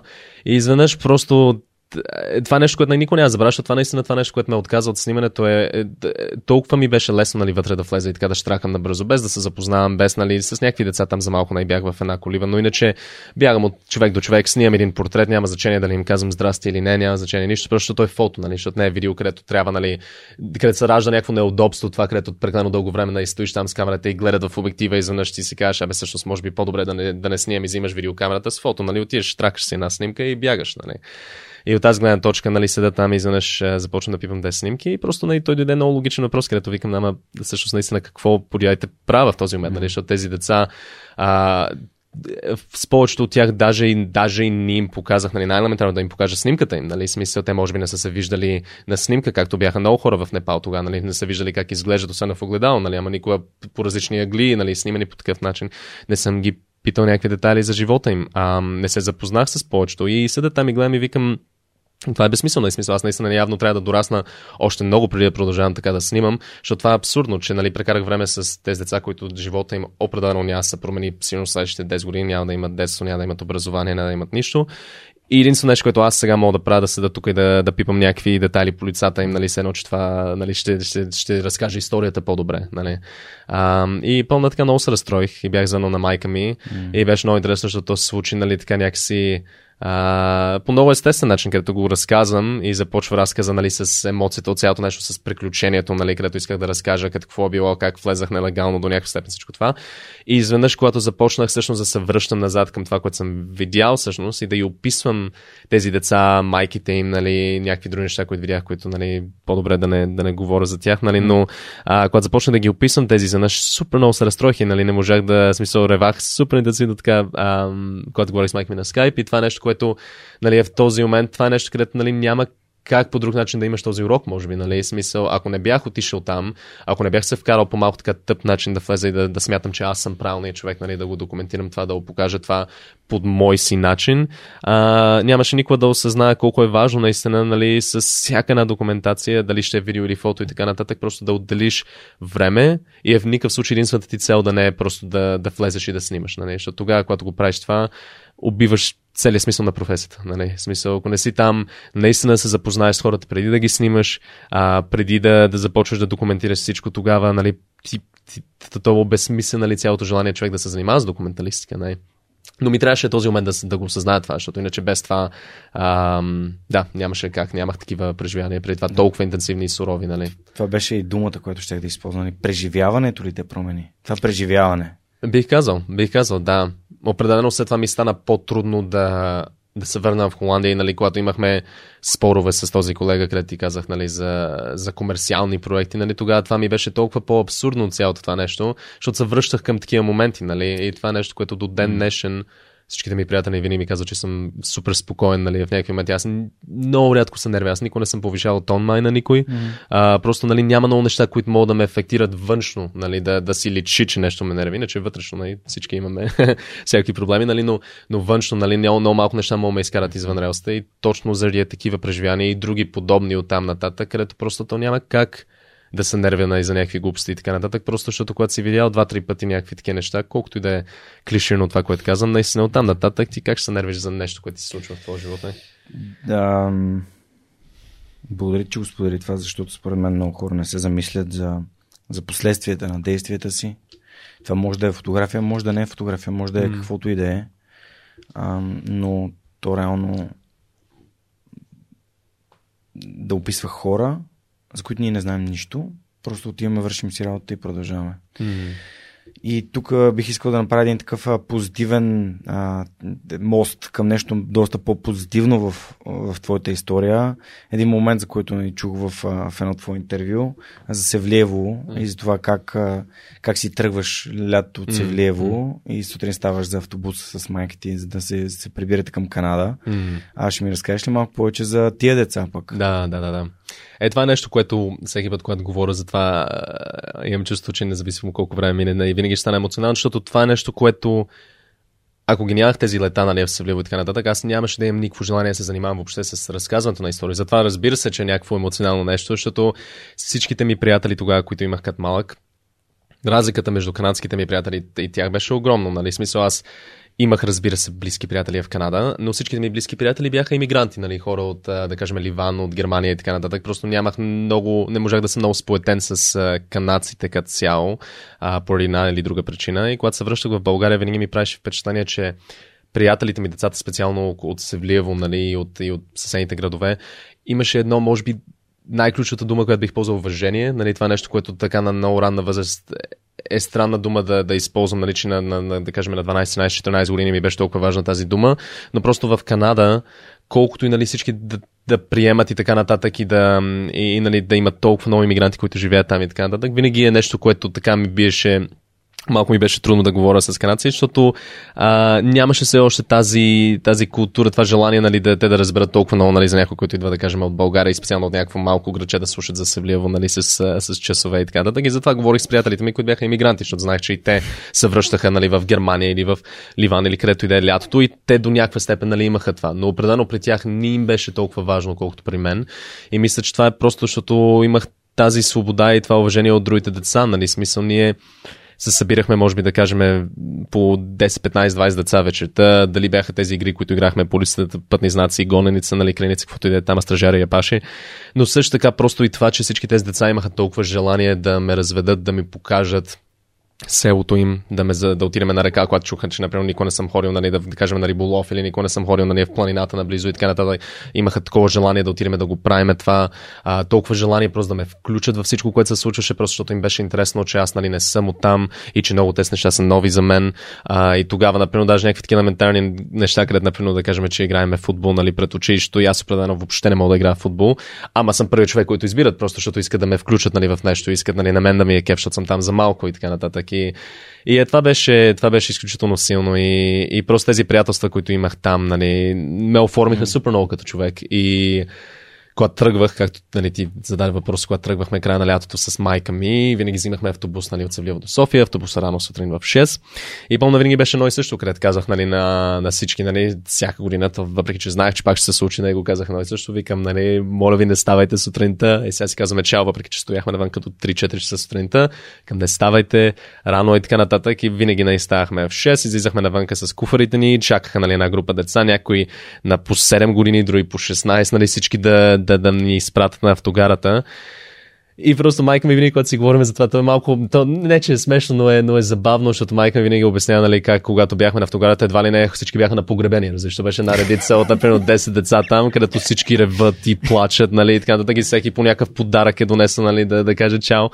И наистина беше някакво много тежко това, защото ам, смисъл, остави, че се качвам на самолет, нали, където нали, отивам на другия край на света, но даже и в този ден самия факт, че се качвам на автобус, който ме взима само на 2 часа от, от Севлил, нали, отивам в София, вече трябва да прекарам още един ден, един ден и половина в София си оправим багажа да тръгнем. Е, този автобус ме убиваше, нали, защото качваме се на автобуса, всичките деца нали, гонат автобуса и бягат по него, докато излеземе от града. И това е последното нещо, което виждаш, докато изгрява слънцето. Ам, и и просто след това имаш някакви два часа, където просто седиш там и просто си мислиш как една цяла година ще мине, докато пак нали, имаш тези, тези емоции. И като дете това ми беше mm. смисъл много тежко. А, и помня, нали, винаги си мислих, че ако майка ми е така изведнъж дойде и ми каза, а, решили сме да не се връщаме в Канада, тук те записваме във второ основно и нали, ще прекараш следващите 10 години. Тук нямаше нищо, което ще да ме направи по-щастлив. Нали, тогава. А, така че, да, просто са ни толкова чисти емоции. Това е едно от нещата, където когато се върнах в България а, преди 4 години, нали, имах някои интервюта и така нататък, както ти спомена, винаги ме питаха един и същ въпрос. Нали, те ми викат, ама как, как си толкова позитивен нали, към България и към всичко тук? Ами точно за е това, точно заради е това. Заради е такива спомени, заради е такива емоции, а, заради е такива изпращания. Смисъл няма как, защото всичките ми спомени, които имам тук са такива. Някакви много силни, много сурови, много красиви. А, това е България за мен. Смисъл, аз това винаги е била България за мен. А тези, тези деца, с които си общувал като а като по-малък, ти поддържаш ли контакти? О, с всички, да. Има много малко, с които съм изгубил контакт. С тези, които съм изгубил, също са в чужбина, нали? Иначе всички други, които са тук, да. Ако сте, ако сте и си играли с Марто като малък и ви гледате този подкаст, пишете му. да, ако случайно съм забравил. Ако сте загубили контактите, пишете му, защото според мен това е, това е нещо, което аз самия си го извиквам летата в Писарево, моето село е до Долна Ореховица, а, където се пускаме цял ден с скейтборди надолу по улицата, понеже там е доста по- по-стръмно. А, оттам пък отиваме да играем на строежи, изгубяваме си дървени оръжия, mm. ходим да играем футбол, делиме се на тая махала срещу другата махала. А, просто всякакви неща са се случвали. Играхме тенис в, в двор на училището, понеже а, моето, м- моето село е много близо до Стражица, където 86-та mm-hmm. става земетресението и цялото а, училище да. пада и строят ново училище. То е така доста красива сграда, а, много живописно и там в това село просто такива неща ходихме по някакви реки да скачаме и а, беше, много, беше много готино. Аз се връщам в моето детство с, с това, което ти споделяш, Марто, и, и много се радвам, че го каза, защото не съм го казвал преди, но аз бях там а, нали, Софето, от София, а, винаги нали, всички се, се шегуваха, но, но, но беше абсолютно същото. Да. И децата, с които си, си играя, дори с някои от тях още имам, поддържам контакти, което е, което е страхотно. Ама какъв късмет имаме, че въобще сме имали такива преживения, защото си мисля наистина, когато седна да говоря с някакви приятели, нали, даже тук в България, нали, то в чужбина ясно, ама даже тук ги питам, нали, къде ти е селото или къде ти беше лятото място, където си прекарал, нали, когато ми казват, че, например, тук в квартал някъде в София, в смисъл, да, разбира се, нали, тук може да се случат всякакви такива неща, но не може да се сравнява наистина това, което нали, ти си имал и аз съм имал и така нататък. Специално за, да, за, за, за мен, защото не беше това пътуване от София, нали, беше от другия край на света, а, да дойда, нали, да прекарам просто, да, в смисъл е това нещо, просто мисля, че, имам, че имаме безкрайен късмет, че mm. просто това ни беше детството, нали. Тук е един въпрос, който няма как да не ти задам. Ти на 9 месеца заминаваш извън България. А, всъщност, нали, българският ти е доста добър. Mm а, правиш грешки, естествено, това е нормално. А, Макс Гуровиц от Витоше Венчерс беше гост тук, той каза, че е българин по избор. Ага. Неговия български също е супер добър. А, всъщност, какво те накара, защото знам, че има деца, които отрастват навън и техните приятели не говорят български mm.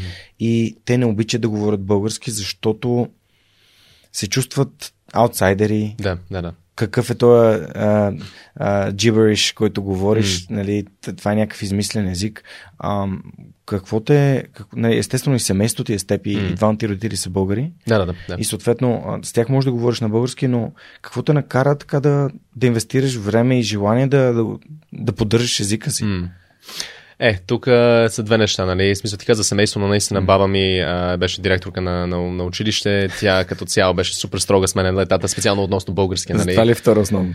А, не, не второ основно, тя беше в Кормянско, нали, директорката, но, но, но покрай нея, а, но покрай нея, нали, наистина имаше тази, тази култура, всяко лято, нали, да се връщам, да седнем, да правим диктовки, да, да чета български и така нататък с нея, така че тя много държеше на това. И имам такива спомени, нали, където дядо ми, бог, той двамата Бог да ги прости, да, ама дядо ми тогава, нали, викаше, айде, нали, сега е лято, от време да излеземе да ритаме, аз с него ритах футбол, нали, там отвънка пред, пред къща на село. И тя викаше, не, не, не, трябва, нали, да си направи диктовките, трябва да, да си напише текста, нали, какво така че покрай нея тя много държеше на това, което, нали, слабо, го имах това. Макар, че и в Канада и майка ми и баща ми, разбира се, ние говорим на, българ, на български, ам, така че го има и това. Но тя наистина го роди това и тази любов въобще и към езика и желанието да, да, да, да го говоря, но извън това, а, 100% просто, защото и цял година, докато бях в Канада, поддържах контакт с приятелите ми в България. Нали, ние си писахме на, дали беше на Skype, на ICQ, на каквото беше тогава, и си писахме напред и назад, чувахме се на видео и така нататък, така че покрай тях но просто защото при мен, нали, както говорихме, нали, най-важното нещо е да мога да разказвам истории и нали, да разказвам и покрай това и мои лични истории. Затова, когато се връщах летата в България, помня всяко лято забелязах в началото как разбира се не можах да намеря правилните думи да разкажа на това, което иска да кажа. И ми писна в един момент да използвам английски думи, защото нали, последно трябваше да гледам към някой да преведе това, което казвам за другите, които не разбираха.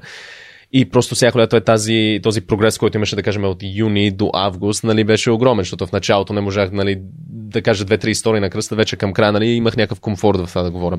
Да, с много силен акцент тогава, много по-силен от сега, но, но, но пак нали, към края вече усещах, че можах да споделя наистина това, което иска да кажа. И по същия начин, когато дойдох тук, нали, аз това ми беше една от целите с, с връщането ми преди 4 години. Си казах, че окей, добре, преди вече нали, да мине прекалено много време, искам наистина да си оправя български на такова ниво, където мога да се чувствам толкова комфортно, че ето да седнем нали, сега да, да, да имаме разговор за колкото и да е дълго време и, и да не се замислям за това, което искам да кажа. Да не, да, ще объркам някои думи от тук, от тук нататък, но, ам, но пак нали, да няма това притеснение. И, и специално в началото помня, бях с един речник преди всяко интервю да гледам кои думи да ползвам, кои да не ползвам, кои да спра да използвам, защото много често ползвах някакъв жаргон тогава или някакви празни думи и така. Добре, освен английския, mm. говориш друг език? Френски говоря, говорих много по-добре преди, когато прекарах нали, лета някой във Франция, но, но вече ми е на по-низко ниво. А, но френски говорих, учих китайски за година и половина, където не мога да кажа, че нищо, нищо съм запомнил от китайски. Е, поне нихао. Е, поне Нихао, да, да, да. И мога да кажа името ми, нали, да се представя, но до там. Ам, и да, но френски е това, е това език, който не, не много mm. дълго време фокусирах на това и бих искал, нали, наистина да се върна към френския в някакъв момент, но ще видим. Вау, Марто, тук просто ам, не, overachieving expectations. Нали. Наистина имах, имах усещането, че Абе, има хора, които знаеш, че като седнеш и си говориш с тях, наистина разговор ще се случи много така, mm. много готино и тук моите очаквания наистина абсолютно се, се потвърдиха и просто един вид, не, аз виждам себе си в, в тази цялата история, с изключение на факта, че аз съм живял в София. Mm. Ти си живял в, в САЩ и в Канада. А, искам yeah, да премина към м, въпросите на, на нашите приятели от SMS Bump, които са наистина много силни и аз просто Супер. съм супер впечатлен как всеки епизод успя да измислят толкова, толкова готини въпроси. А, карам подред. Разкажи okay. за някое не толкова популярно място в България, което ти е оставило незабравимо впечатление. Да. А, то е интересно. Да, окей, okay, добре. А, всъщност, тото просто, когато, когато има такъв въпрос, се сещам за толкова различни места и не знам откъде да започна, но 100% трябва, може би най-непопулярното място, където съм бил, или поне където съм разказал на хора и никой не е бил там, се не знам, не искам да обида никой, mm-hmm. никой от това място, защото много уважавам всички там, е Долна Сакирна. Това е едно село на пътя за Трън. А, и там снимах преди две години вече, един филм за канон, а, за сурвакарство а, и снимах а, нали, хората от селото как се подготвят за сурва всяка година, но също така и малко историята на, на, на как се провеждаше на времето с сурва там, как се е променило всичко и така нататък с, с това, че се е комерциализирала до голяма степен сурва сега с перник, разбира се. А, и е това място беше много интересно, защото аз всъщност отидох в Перник да, да отида на, на голямата сурва а, и просто с целта да си избера една от групите, които ми бяха най-интересни и най-красиви като костюм филми и да отида се това и да снимам филм реално за, за тях. А, и накрая, точно когато, ще, когато тръгвах от Перник, тъмън си бях а, сложил всичката техника в раницата и така нататък. Изведнъж излезе една последна група и много, много ме впечатлиха и веднага нали, там скачам бариерата, отивам там и говоря с тях, докато те чакат нали, да излезе на сета. Викам ви откъде сте, нали, те като долна скирна, аз си вол някакви записки. И след това, друг седмица, отивам с колата. Аз въобще никога не съм бил там, нали, отивам с голф двойката тогава, паркирам я нали, в центъра на селото. И помна първото нещо, което ми направи впечатление, нямаше, ама жив човек отвън. В смисъл беше една гъста мъгла, тогава беше зима, имаше сняг и така нататък навсякъде. И нямаше пук на човек навън. И беше едно много такова малко село, а, също така нали, пролегато доста. А, и имаше долна секирна и разбира се и горна секирна горе в, малко по-нагоре в планината. И помня влизам там и, и първото нещо, което ми минава през главата, просто защото не виждам никой, нали? Аз се вдъхновявам от хора най-вече, нали? И не виждам никой, където мога да се захвана за нещо. да, да, точно, точно, точно. И, и, и, и седа там и си викам, добре, де, а, тук, нали, за малко се замислих, какво ще снимам тук. Нали? Наистина, много рядко ми се случва това, че да не знам какво ще снимам, ама точно това беше един от тези примери. Отивам там до кметството и питам жената, нали, къде е кмета и тя вика, а, той ако не е тук е долу в кръчмата, нали, така. Така, аз след това разбрах, че Сърки всъщност кръчмата е негова, нали, то, то не е просто, че нали, пие по цял ден, но, а, кръчмата беше негова, е негова с брат му. И слизам долу и се запознавам с него. И му обяснявам много набързо нали, каква е идеята нали, на, на това, което снимам. А, другата седмица идвам с а, лаптопа ми да им покажа другите филми, които съм снимал в читалището в една студена стая. Там запалихме майкомията всъщност и седнахме там на лаптопа да гледаме филмите, които съм снимал. Да им обясна все пак нали, какво ще прави, да им обясна, че нали, не съм телевизия, която идва тук. Нали, това не е някакво, някакъв проект за университет. Нали, това е нещо, което наистина ще се гледа от хора и ще бъде интересно да се направи. И с времето аз прекарах колко, може би, два месеца снимайки там, да кажем по един път на седмица, mm. малко повече. И толкова много се сближих с всички от това село и толкова започнах да имам някаква любов наистина към селото, защото аз сега, както нямам нали, баби, дядо си останали, а, когато влизах в това село беше много сладко, аз се сближих с, всичките баби там. И специално една баба Станка, тя е просто уникална жена. И помня да стигам с голфа горе на Баира, защото тя беше малко по-надолу. И паркирам голфа, изгасвам го. И тя вече, защото е разпознала нали, звука на двигателя, нали, общо взето от къща и е излезе отвън и чака просто на вратата, нали, знае, че ще отида. И така всеки път, когато ходих да снимам, преди да започна да снимам, отивам при бабите да пия чай, да ям баница, нали, да седна с тях в къщите им и така да си поговориме. И просто много, много, много се сближих с всички от това село. И, и беше ми изключително приятно. Определено, може би няма баба, която не познавам от това село. И те имат една група, която пее, също всичките ги познавам от това, разбира се. С кмета много се сближихме, даже на края на, на цялото снимане. Той ме пита дали искам да, да кача единия връх там, който е наоколо с него. Той ми вика, че още от когато е бил нали, тинейджър, не го е качвал, не го е качвал пак от тогава и си е искал толкова дълго време. Ама се, например, децата му не могат да намерят време да отидат с него. И го изкачихме в снега, заедно двамата, нали, без а, никаква цел. Нали, това не беше да го снимам, просто искахме да го изкачиме горе. И бяхме горе заедно и просто помна, седяхме на този връх и той толкова много умираше от кеф. Нали, аз го снимах горе нали, на, на паметника и така нататък. И просто си мислих как ето е, това е нали, красивото нещо на, на, на, на видео, нали, е, това е красивото нещо на цялата тази професия на документалистика, че в един момент хора толкова много нали, свикват с това, че ти им документираш някакви интимни моменти, че ти им задаваш някакви интимни въпроси, че изведнъж си на връх на някакво село в Трънска област с кмет, който не е бил там, от, нали, когато е бил тинейджър и, и, и изведнъж просто се случва това. Нали? Не е някакво даже постепенно, а просто изведнъж си забрал за всичко друго, че не си го познал този човек в някакъв момент. И покрай това, това, това бих казал, че ето долна секира на едно място, където съм сигурен, че повечето хора не са били, ако нямат корени там. И където просто много го препоръчвам, защото хората са уникални, там бабите са уникални и просто е и красиво място. Ето тук пак същото, като в началото. Ни. Тръгна с локацията и стигна до хората, така че mm-hmm. благодаря ти, Марто.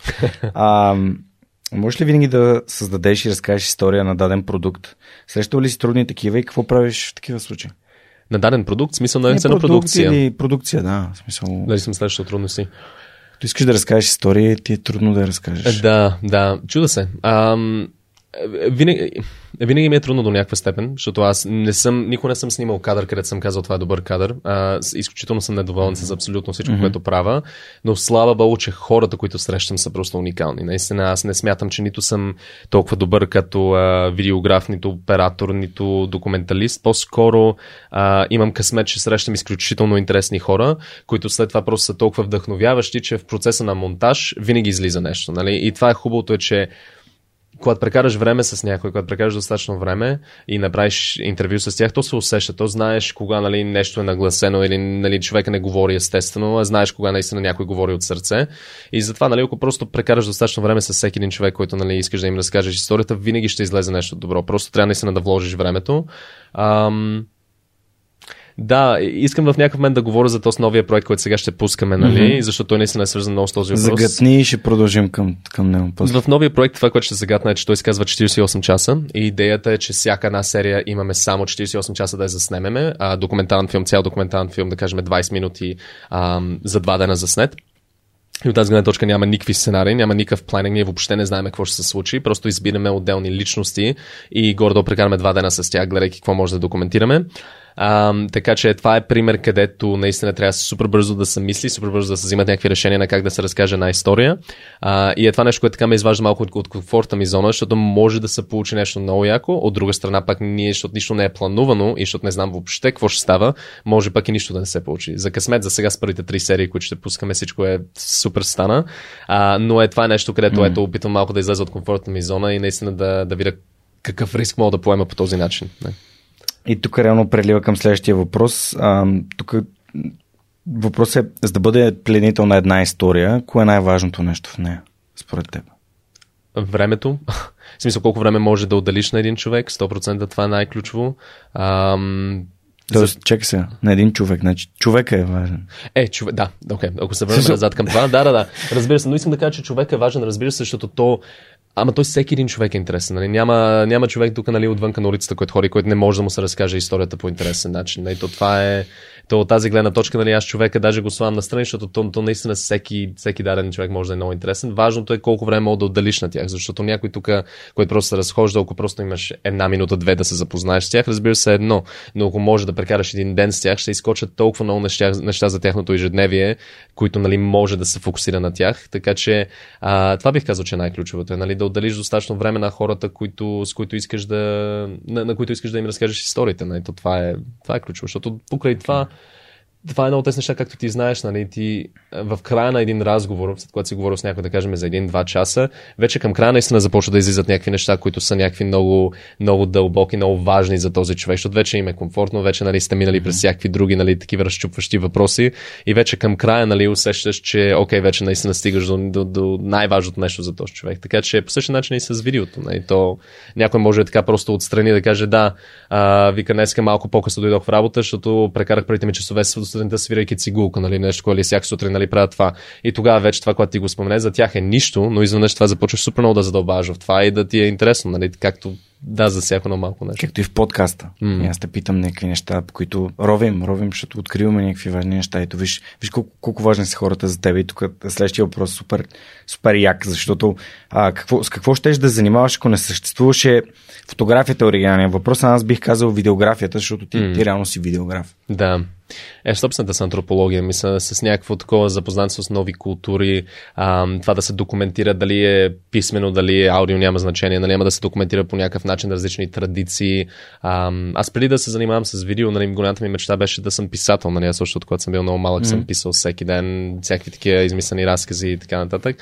Така че 100% стеше да е нещо свързано с разказване, но антропология ми е много интересна, просто защото когато учих международно право, един от курсовете беше точно за м, различни системи на право в света и гледахме, например, как хора, които, например, са свикнали а, с някаква система в, да кажем, някаква малка част на Африка и след това отиват и изведнъж имат културен шок, когато се преместят до Штатите. И много от нещата, които за тях са били окей okay, там, начина по който показват обич към децата си, да кажем, нали? защото в някои култури имаш правото, например, да, да си съблечеш детето голо в публично място и да го целуваш нали, там по дупето или каквото и да е някакви такива неща, които, нали, разбира се, не са толкова прияти в западния свят. И някакви такива неща са ми супер интересни, защото започвам да си мисля наистина за ценностите, системи на една култура, защо това е позволено в закона, защо е това нещо, което може да се прави и защото нали, стигаш до извода, разбира се, че толкова им е важно на тази дадена култура в даден момент да могат да си показват обич към детето, че няма значение, нали, че това дете е гол в този момент или че нали, това може да пречи на други хора. Това, е най-важното, ти да можеш в този момент да си покажеш обича по начин, по който ти искаш. Нали. И от тази гледна точка антропология ми е супер интересна, защото си мисля наистина за тези традиции, които се пазят, за метафорите в, в, в, в, в тези неща, които, които се правят в историята, в а, легендите, които са родили нали, тези, тези традиции, този начин на мислене. Е, това ми е изключително интересно. Mm. Да. И специално изчезващи култури. Нали, тези, които има един фотограф много известен в Холандия, той се казва Джимми Нелсън. И той има една поредица, която се казва Before They Pass Away и това е една фотокнига за едва ли не племена, които в следващите 10 години няма да съществуват. И той е пътувал из цял свят да им документира традиционните дрехи, нали, пози и така нататък. И е, това е много интересно нещо, нали? Смисъл да отидеш и да, си, и да знаеш, че ти си човека, който едва ли не има единствения отпечатък от една, от една култура в даден момент. Така че да. Не, че съм изненадан от твоя отговор отново. Просто толкова е... А, не знам, може би този епизод трябва да се казва нещо, нещо свързано с хората. Не? Нали? А, просто е толкова въздействащо е как един човек открива всичко смислено и стойностно в хората и техните истории. Mm. А, Иво Иванов даде същия цитат, когато mm. беше преди две години на гости в подкаста. Ови тази година успяхме да се засечем, но обещавам до година да направя така, че да направим още едно видео с него. Първото поне видео, защото а, вече има един епизод с него и той казва, във всеки един човек има неразказана история. Mm-hmm. И ти познаваш ли го? Не го познавам, не, не. О, вау. Не, ти със сигурност трябва да запознаеш с Иво Иванов. Mm. Знаеш кой е Иво Иванов? Да, да, да, да, по име само да.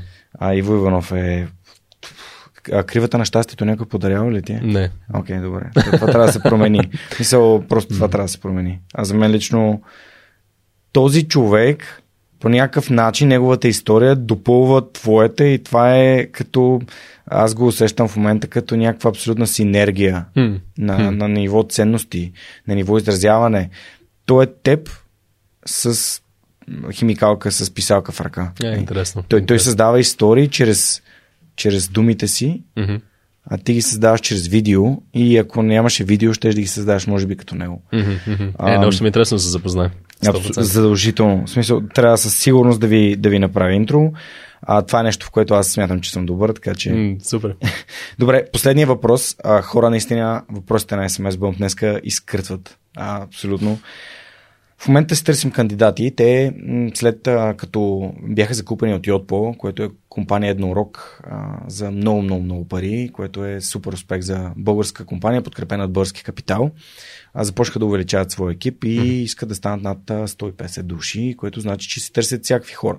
Технически специалисти, маркетинг, дизайн, всякакви, всякакви готини хора и определено за мен лично да бъдеш част от такава компания, която а, създава e-commerce нали, чрез SMS маркетинг mm. а, и работи за e-commerce, което e-commerce е нещо, което се развива толкова бурно а, в наши дни и дори COVID още повече ускорява този процес. Смятам, че е едно супер възможност за, за хората. А търси си кандидати и какво би направило едно рекрутмент видео ефективно според теб? Да, това е, това е добър въпрос. Ам, мисля, че най-ключовото нещо, смисъл, това, това, е, това е, тук винаги се преценя много, че изпадам в клишета, но наистина човешкият фактор е най, пак се връщаме към хора, ама човешкият фактор наистина е най-важното нещо в един рекрутмент видео.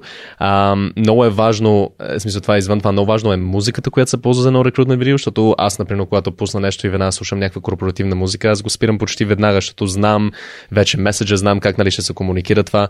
За мен е най-важно нали, наистина да, да седнат хора пред камерата, които ще говорят, които ще представят мястото за работа, които ще ще говорят за целта, ама наистина да имаш усещането, че те са хора, нали, искрено им пука за това, което нали, разликата между това да е реклама и това наистина да имаш усещането, че слушаш някой, който говори от сърце, е огромно.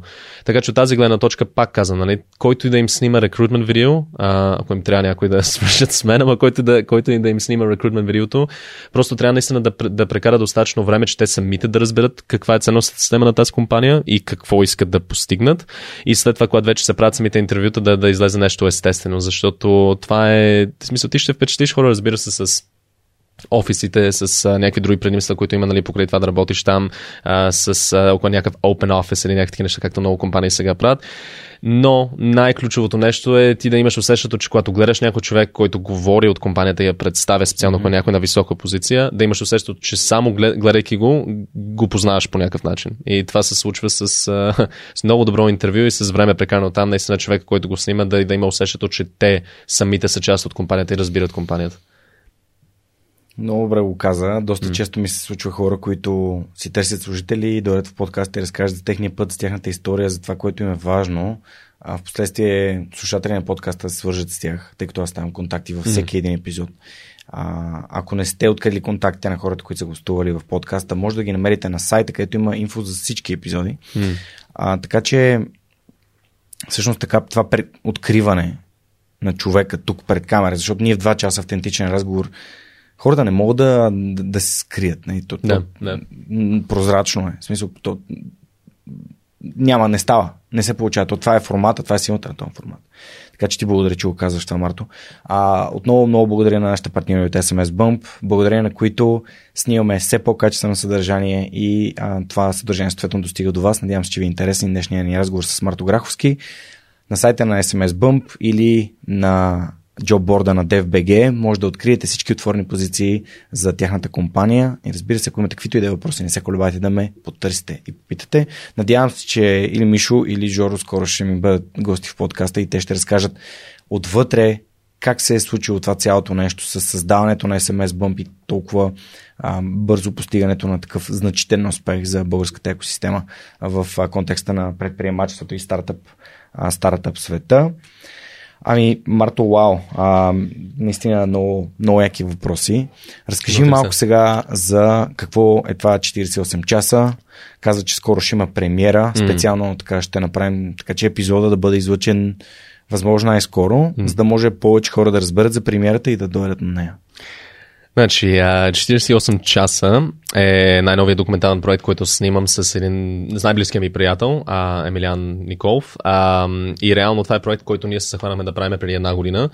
Но покрай всякакви неща, свързани с пандемията, така малко се отложи всичко и самите хора, които сме снимали и така нататък, малко се протече времето. Но Идеята на проекта е, че всяка една серия а, е за даден човек. Например, от първите ни три серии а, имаме, например, да, е, има един а, фризьор, който ходи в Родопите и постригва баби дядовци от... А, ние отивахме също в село Пирин да снимаме, а, който е също тук в София, Йордан Александров от Balkan Barber. След това имахме Иво Данчев от National Geographic, който се качихме горе а, на връх Ботев, Сени Каракачани, където той ще да им прави, той направи портрети. А, като цяло, идеята е, че всеки един сезон са три отделни личности личности, които им документираме историята в 48 часа. Но готиното на всяка една серия е, че половината част на серията е зад кадър как всичко това се случва. Всичките препятствия, всичкия смях, нали, глупостите, които стават по пъти да се Bloopers. заснеме. Да, блуперзите едва ли не, нали, на как се заснема нещо такова. И вече другата половина е готовия документален филм. И готиното нещо в този формат е, че първата половина е забавна, нещо като приключение, нали, където гледаш приятели просто как осъществяват един проект. И е наистина доста light-hearted, нали, целият, целият тон нали, на първата mm. част, а вече втората, по принцип, влизаме в доста сериозна тематика с всичките ни гости, нали, за трудности, които са срещали по пътя, нали, препятствия в живота и така нататък. Така че пускаме първите три серии а, в премиера в Дом на киното на 19 август, където ще имаме и а, най-вероятно и тримата главни герои ще бъдат на, на сцена с това за въпроси. А, и това е един проект, който от много дълго време искам да го заснема, защото смятам, че м- като цяло, видеографията, фотографията при мен, аз не се занимавам толкова много с техническата част на това. Не, не ме интересува толкова много нали, точно колко е добър даден обектив или дадена камера или какво можеш да правиш нали, относно техническите способности на тази камера, колкото е просто да можеш с нея да се разказва историята. И затова от тази гледна точка, behind the scenes, зад кадъра на този проект, няма нищо общо с как да заснемеш наистина такъв документален филм. Няма технически насоки, няма нали, обяснение за как да се кадрира нещо или нещо. Идеята е по-скоро бягането нагоре по планини в мъгла да се, да се снима нещо или нали, как се сближаваме супер близо до лицата на някакви баби и дядовци в селата, докато ги постригват да имаме по-такива красиви кадри, нали, детайли на, на как пада косата или а, физиономите им, нали, когато ги постригват, например, във втората серия. А, така че от тази гледна точка смятам, че формат, който сме оцелили е нещо, което ще е забавно за всички, даже хора, които не се интересуват от видеография и документалистика, защото просто е самото приключение.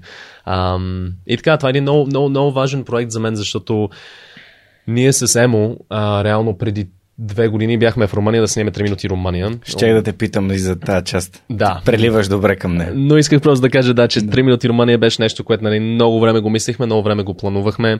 Беше изключително мащабен проект. А, за съжаление, нищо не стана от този проект. А, и също така ни изчезна половината техника в Сърбия. Но а, когато се върнахме в България, наистина ни беше смачка на малко така надеждата да се занимаваме така скоро с някакъв личен проект. Mm-hmm. Просто защото толкова много усилия положихме, толкова много часове материал изгубихме, толкова много техника изгубихме а, с всичко, което се случи там.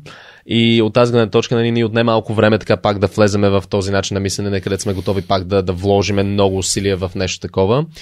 И 48 часа ние просто решихме да сменим малко формата, вместо да, например, то, то няма нищо общо, разбира се. Едното е документална проекция за хора, другото е туризъм проект за държава. Но в едното, в, в 3 минути Румъния, ние прекарахме месеци пътувайки из държавата, че да свършиме поредицата. Нали? А, а тук идеята е, че реално ни трябва два дена да свършим всяка серия. Така че в най-лош случай, в най-най-най-лош случай, изгубваме една серия. Нали? Но това не е нещо, което ще се случи реално, ще сме много по-внимателни но ни отне много дълго време психически пак да решим да се занимаваме с нещо mm-hmm. толкова лично и да се захванеме с това заедно да работим на нещо такова.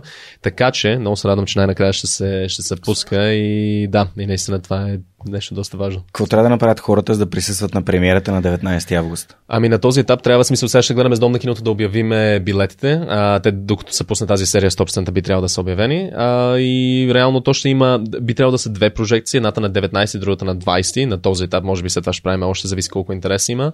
А, но просто да отидат на Дом на киното или на място или онлайн и да си вземат билети, но това би трябвало до, до началото на следващата седмица, да, да вече всичко да е онлайн. Супер, добре. Ще се видим на... Чакай да видим на къде гледам, на там ще гледам. Ще се видим на премиерата на 48 часа в Дом на киното, което е среща офиса на свърхчовека, буквално от среща. Така че а, ще бъдем там. Добре, ти загадна за 3 минута Румъния, 3, минута, 3 минути Румъния. Разкажи ми малко за, за проекта. Всъщност ти вече сподели малко контекст. Не знам дали изобщо има смисъл да, а, не да те връщам там, но искам да, да отидем до една друга така, един, едно друго стъпване на криво. Mm. А, това да изберете да се преберете през Сърбия. Mm. Mm. И реално какво случи там, защото ти каза изчезна ли техниката. Тя не ви е изчезнала, те, те направо си ви е присвоили. Mm. А, да, значи 3 минути Румъния беше всъщност доста амбициозен проект. А, ние, когато започнахме да го снимаме, не знам защо, но просто си представях, че ще бъде, да кажем, малко mm-hmm. по-сложно от България като, като локации, като разстояние, а то всъщност беше много, много, много по-сложно. е доста по-голяма. Да, не знам защо, докато го планувахме, като че ли ми се струваше една идея по-малко на картата, но то проблем беше в много от местата, където снимахме пътищата не бяха много добри, така че много ни се удължи пътуването. Ние покрихме цялата държава почти. А, така че 3 минути Румъния беше беше изключително готин проект. Аз все още, нали, всичките ми спомени от Румъния са просто... Много ми е жал, че нямаме кадрите, но като цяло просто такива приключения имахме, където изкачвахме някакви планини с Емо в дъжд и грамотевици, просто защото този ден бяхме казали, че ще изкачиме планината и нямахме време в графика да го отложиме. Качваме се по някакви въжета, нали, да изкатериме върхове, където целият път е мокро и вали.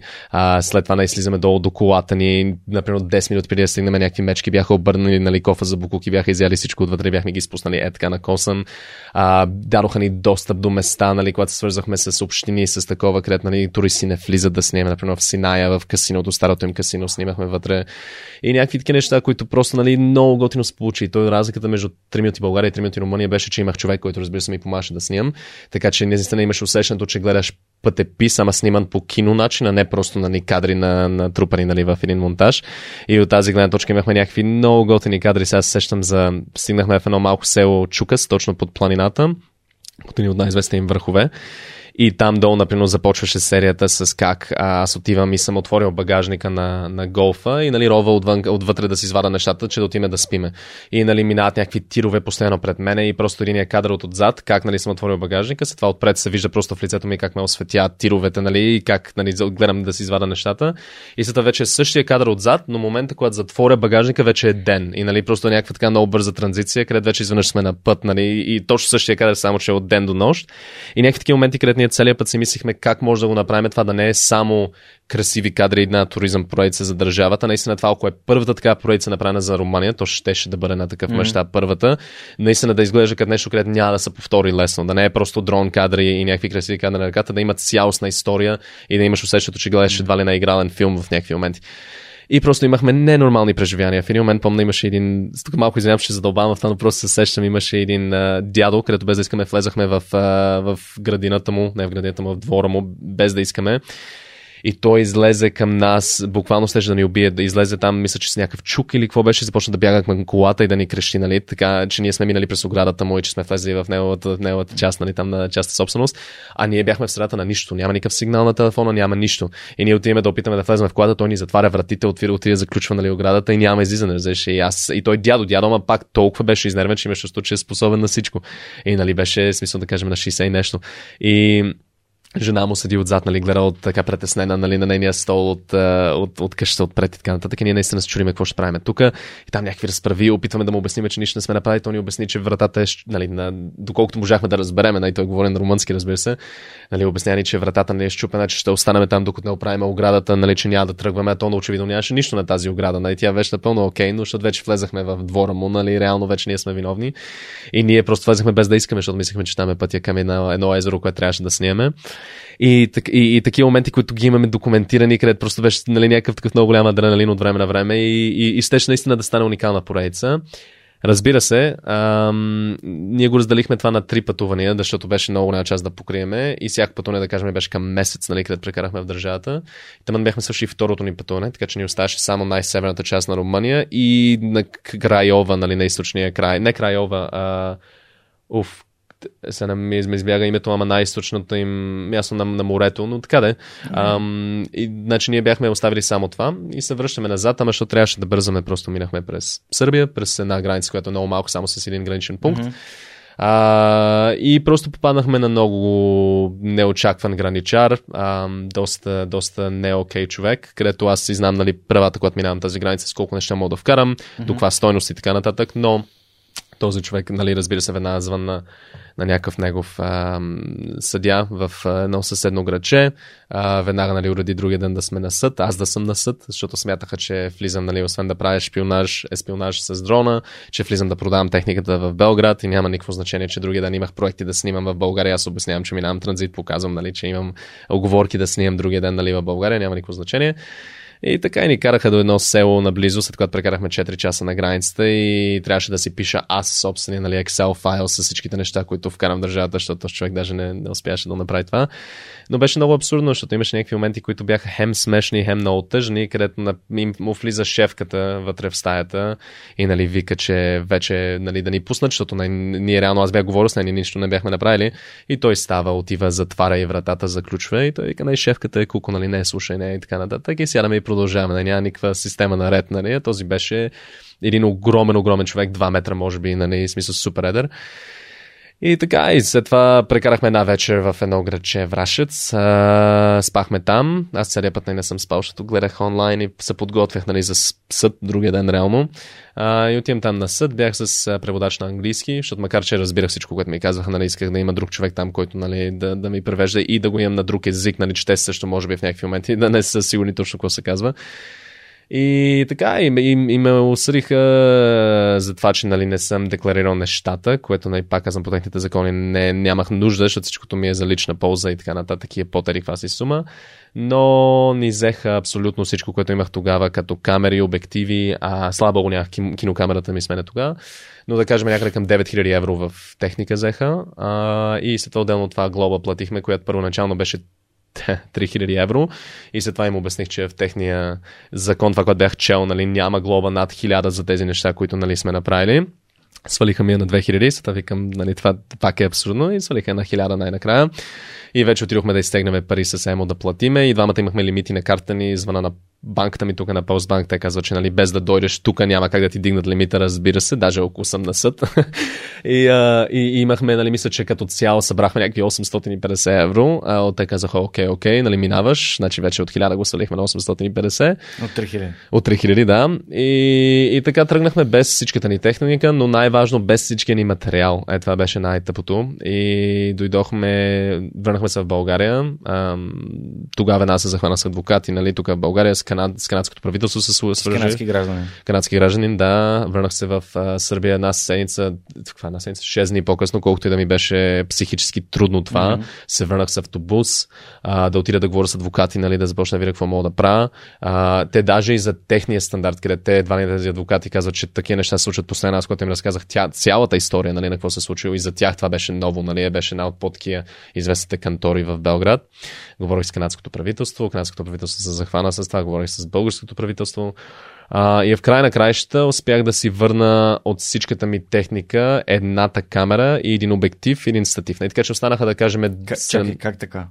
Защото още когато, ам, още когато тръгнахме от Сърбия, а, когато ме осъдиха всъщност, те казаха, че а, ако приема а, с, нали, самата присъда, mm-hmm. а, тогава имам право да си взема две неща от всичките, нали? ама всичко друго остане. Всичко е на детски принципи, нали? Смисъл се че сме детската градина. Но, че им право... Извинявай, не, ама не, не, то си е абсурдно. То си е абсурдно. Това, ама, това е, и... все едно деца си играят верно зад блока факт, и факт. имаш право да направиш това, ама да не... Да. Факт, факт. И те, нали, оказаха това и аз тогава казах, че не го приемам това, защото смятах наистина, че ще успея, нали, да, mm. да, да си върна всички всичките неща, защото знаех, че нищо не съм направил всъщност. Да. И след това те ми казаха, ама не знаеш, че ако сега не подпишеш, няма си върнеш нищо. И това беше един много труден такъв психологичен момент в, да, в, в съда, където си викам, окей, добре, или сега приема да взема все пак неща, които имат някаква стойност, да кажем, нали, към 3000 евро, нали, или приемам да ги взема тях, или губа всичко. И аз, нали, в този момент бях толкова уверен, че викам, нали, окей, добре, няма взем нищо, нали, подписам, че не, нищо няма взем. Ама след това, всъщност се оказа, че в техния закон, всъщност пак имам право да си ги взема тези двете неща, защото те са ми ги предложили, така че то това пак ми е част от присъдата а, и имам право да ги взема, така че адвокатката ми поне успя това да уреди. Mm. А, и се върнах, а, това беше такава абсурдна история, върнах се с брат ми а, октомври месец или ноември, след когато канадското правителство ми звъна и ми каза, че са се свързали с всички, които е било нужно и че общо взето са уточнили, че а, с, граничарите са им казали, че всичко се е случило както трябва и до там край на разследването. Нали? Щом граничарите казват, че е окей, тогава нали, явно аз съм бил грешен. И така, да, каквото и да е и с брат ми отиваме да си взема тези двете неща, защото вече нали, наистина ме беше шубе да влизам в държавата сам, защото не знаех какво нали, друго ще mm. се случва. А, и минаваме границата. Аз нали, преди ден съм говорил с адвокатката ми, говорил съм с полицаите mm-hmm. от Врашец. Нали, те знаят, че пристигам нали, другия ден. Mm-hmm. Минаваме границата и сме гладни, отиваме и сядаме в ниш да едеме. И аз пак звъна, защото аз им звъна на всеки 5 минути да им кажа къде сме общо взето. Mm-hmm. просто да знам, че mm-hmm. някой нямаме предсака пак. И сядаме в ниш, и им звъна и така нататък. И някой друг полицай път дига, нали, от е, там, където са ми нещата. И той се смее и той вика, бе, той вика, е, ти не знаеш, той вика, днеска ние приключваме работа в 12, нали, днеска е почивка след 12. Ама ние вече сме навътре в държавата, нали, и аз в този момент, нали, гледам брат ми и викам, какво правим сега, нали, смисъл, той вика, имаме две избори, нали, или се връщаме в България, или караме към Врашец и стигаме преди 12, а то ми даваше да стигнем в 2. Така че ние карахме, стигнахме за 12, нали, карахме там изключително бързо а, и стигнахме и те бяха в някакъв пълен шок, че ние успяхме да стигнем на време, защото това означава, че сме карали с 200 и нещо, нали, през цяла Сърбия, нали, да стигнем до там. Wow. Отиваме там, влизаме в склада да си взема нещата а, и просто беше абсурдно, разбираш, ти, ти влизаш вътре и то са някакви, това са всички неща, които са взели на границата и то, нали, моите неща са в един малък кашон в, нали, фона на всичко друго, което има там.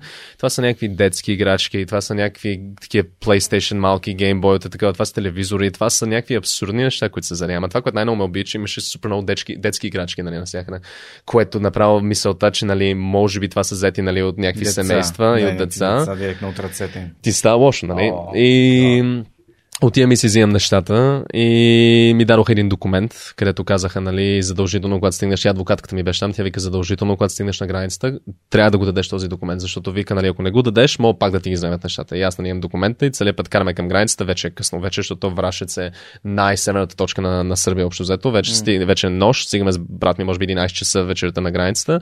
И аз, нали, трепера, аз, нали, толкова се преценявам, защото даже, че брат ми, нали, е супер способен човек, знам, че той ще се справи с каквото mm-hmm. да стане. Пак, аз просто вече не знам каква е системата на тази държава, разбираш, и толкова съм объркан mm-hmm. за всичко как работи. И нали си държа документа, съм го стиснал и толкова ме беше шубе, че техниката, която успях да си взема, не, а, не е в багажника даже, а аз съм е прегърнал отпред, защото искам те да не отидат до багажника и да кажат защо нали, не си показал, нали, не си декларирал. Нали. Такива мисли ми минаха през главата, защото просто бях супер притеснен. И отивам ми давам документа и човека ми го връща, той не ми трябва това. И аз викам, не, не, не, викам, трябва да го дам. Нали, казаха ми, че трябва и той ми го фърля вътре в което той не ми трябва. И аз, нали, в този момент аз гледам брат и той казва, айде, айде, тръгваме и така нататък. И така излезахме без да дам този документ. И и е, това е цялото нещо, което до ден днешен, нали, смисъл, аз пак казвам, много, много малко неща ме афектират. Нали, много малко неща така дълго време ми остават, но е това определено ми остави а, някакъв такъв доста дълъг психически проблем с всякакви органи на, на реда, дали са полицаи, дали са граничари. Сега до ден днешен, когато ме спре полицаи и ми иска документи, даже ако, нямам, даже ако знам, че нямам никаква вина в нищо, ми треперят нали, ръцете, когато си давам документите, просто защото по същия начин, когато влезах в Сърбия, за секунда не съм мислил, че съм в грешното. Нали, смисъл, знаех си, че аз имам правото да правя това, което прави. И въпреки това на толкова много пъти ми казаха, че съм грешен и кред си казах, това няма как това, нали, да, е, да, да, да, някой след това да не го успори това, ама има как, нали, и това се случи. И така от тази гледна точка, въпреки че тук, нали, сме светлини години, разбира се, пред Сърбия в това отношение, пак, когато ме спрат на граница, когато ме спрат, нали, даже когато пътувах в Штатите преди няколко години, преди година и минах границата към Штатите, нали, от Канада към Штатите с кола и пак ме разпитват и знам, че там, нали, смисъл е толкова, нали, подредено всичко и, нали, няма какво да стане, нали, смисъл, просто трябва да отговарям правилно нали, на всичко и да не, да не лъжа, разбира се, за нещо на американската канадска граница, но пак целият път трепера и целият път не ми студият ръцете и аз никога не съм имал такова притеснение за нищо. И е това е това, което много се нервя, че, нали, смисъл, да, разбира се, техниката, това може да се купи пак, колкото и време да отнеме, да отнеме от тогава. А, материала, нали, разбира се, ми е изключително тъпо, нали, че изгубихме всичко това, но най-ново ми е тъпо това, че това ми е останало, нали, че имам този сега психически проблем, когато ме спре полицай, нали, когато карам из България и виждам, че отстрани е спрял някаква патрулка и така нататък и усещам как спирам да дишам, ако видя, че има човек с палка, нали, спира хора, знаеш, и ако мина тогава вече изведнъж усещам как някаква топла вълна ме облива, защото просто вече наистина ми е останало това, че не знам, нали, смисъл не знам и, и въпреки, че нали, нищо не съм направил, пак нали, това явно не е достатъчно в някакви моменти. А, това е ужасно и всъщност това е някакво потисничество, което за мен е абсолютно безумно и съжалявам, че те върнах в този момент, mm. обаче а, е хубаво да, нали, да, да, да сме подготвени за, за всяки 100%. неща, които се случват. Ето, нали, ти дори чрез канадското правителство не си успял да, нали, да честността и справедливостта не успяла да mm. възтържествува. Ам, аз в момент, аз точно се замислих сега, ако имам цялата тази техника, искам да снимам, примерно, някой българин, който живее в Виена, mm. а, да отидем в Виена и да правим епизоди с хора, които живеят в Виена mm. и, и развият готини бизнеси в Виена. Дали бих минал през Сърбия с а, 3 Black Magic Pocket 4K и, и така нататък. Ами, собствено, да. Аз всички, които сега пътуват, нали, приятели и така нататък, им казвам абсолютно не. Просто защото ако имаш фактурите за всичко и така нататък, имаш абсолютно за всяко нещо документация, може би да, но пак не си струва нали, притеснението и всички тези неща и минайки така. По-добре просто да заобиколиш и да минеш от някъде. Да, самолет. да, или да скачиш на... Не, наистина, смисъл е това е нещо, където... То е, това е другото нещо, което много ме нерви, че аз нали съм имал всякакви пътувания, а, такива до по-рискови места, нали, дали ще е някъде в а, Азия или в Африка и така нататък. И аз на нито едно от тези места, ама и за секунда не съм имал проблем. Mm-hmm. Нали? И това до голяма степен може би се дължи на късмет, но пък също така и съм бил в ситуации, където разбира се съм говорил с полицаи, с граничари и така нататък в тези места и винаги са били някакви много разбрани хора. Да, разбира се. И за това, нали, аз съм много позитивно настроен към всякакви такива неща по принцип, но просто това, което много ме изнервя, е, че нали, това не се случи на другия край на света, където нали, не го усещам, като че ли ми е в задния двор, а се случи е тук, нали, смисъл, където това ни е буквално съседната държава. И е, това ме беся много, че нали, това, ако се беше случило, да кажем, някъде в Африка, нали, в някаква държава, по-ще мога да го забравя, нали, защото това е нещо, където нали, е на другия край на света, може би никога пак няма да бъда в този, mm. този край нали, на Африка и така нататък. Ама това, че е тук mm. и че постоянно нали, сещам, че тази граница нали, е на някакъв част, нали, да кажем, българско-сръбската граница, е това е нещо, което така ми е много тъпо, защото нали, никога не съм имал някакви негативни емоции към никой, нали, смисъл нито към раса, нито към човек, нито към нищо, нали, ама сега, нали, единствената ми асоциация с всички хора, с които съм комуникирал, за съжаление, в Сърбия, нали, докато съм бил там, е просто би било някакво много негативно, нали, смисъл нямам друго. И от тази гледна точка, нали, просто е това ме дразни, защото не съм такъв тип човек по принцип, но е това единството, което ми е родило в мен, е това, да. това тази непоносимост нали, към mm. част на света. Не. А как се стигна до партньорството ти с Канон, всъщност? А... Защото ти като се връщаш в България, ти реално си снимаш това, с което си имаш. Да. И изведнъж, нали, Канон решиха да подкрепят проекта. Да, те всъщност не, не, то, то Канон реално се случи след 3 минути България. Okay. А, аз бях свършил проекта и... Само да кажем, че това са на 50 серии.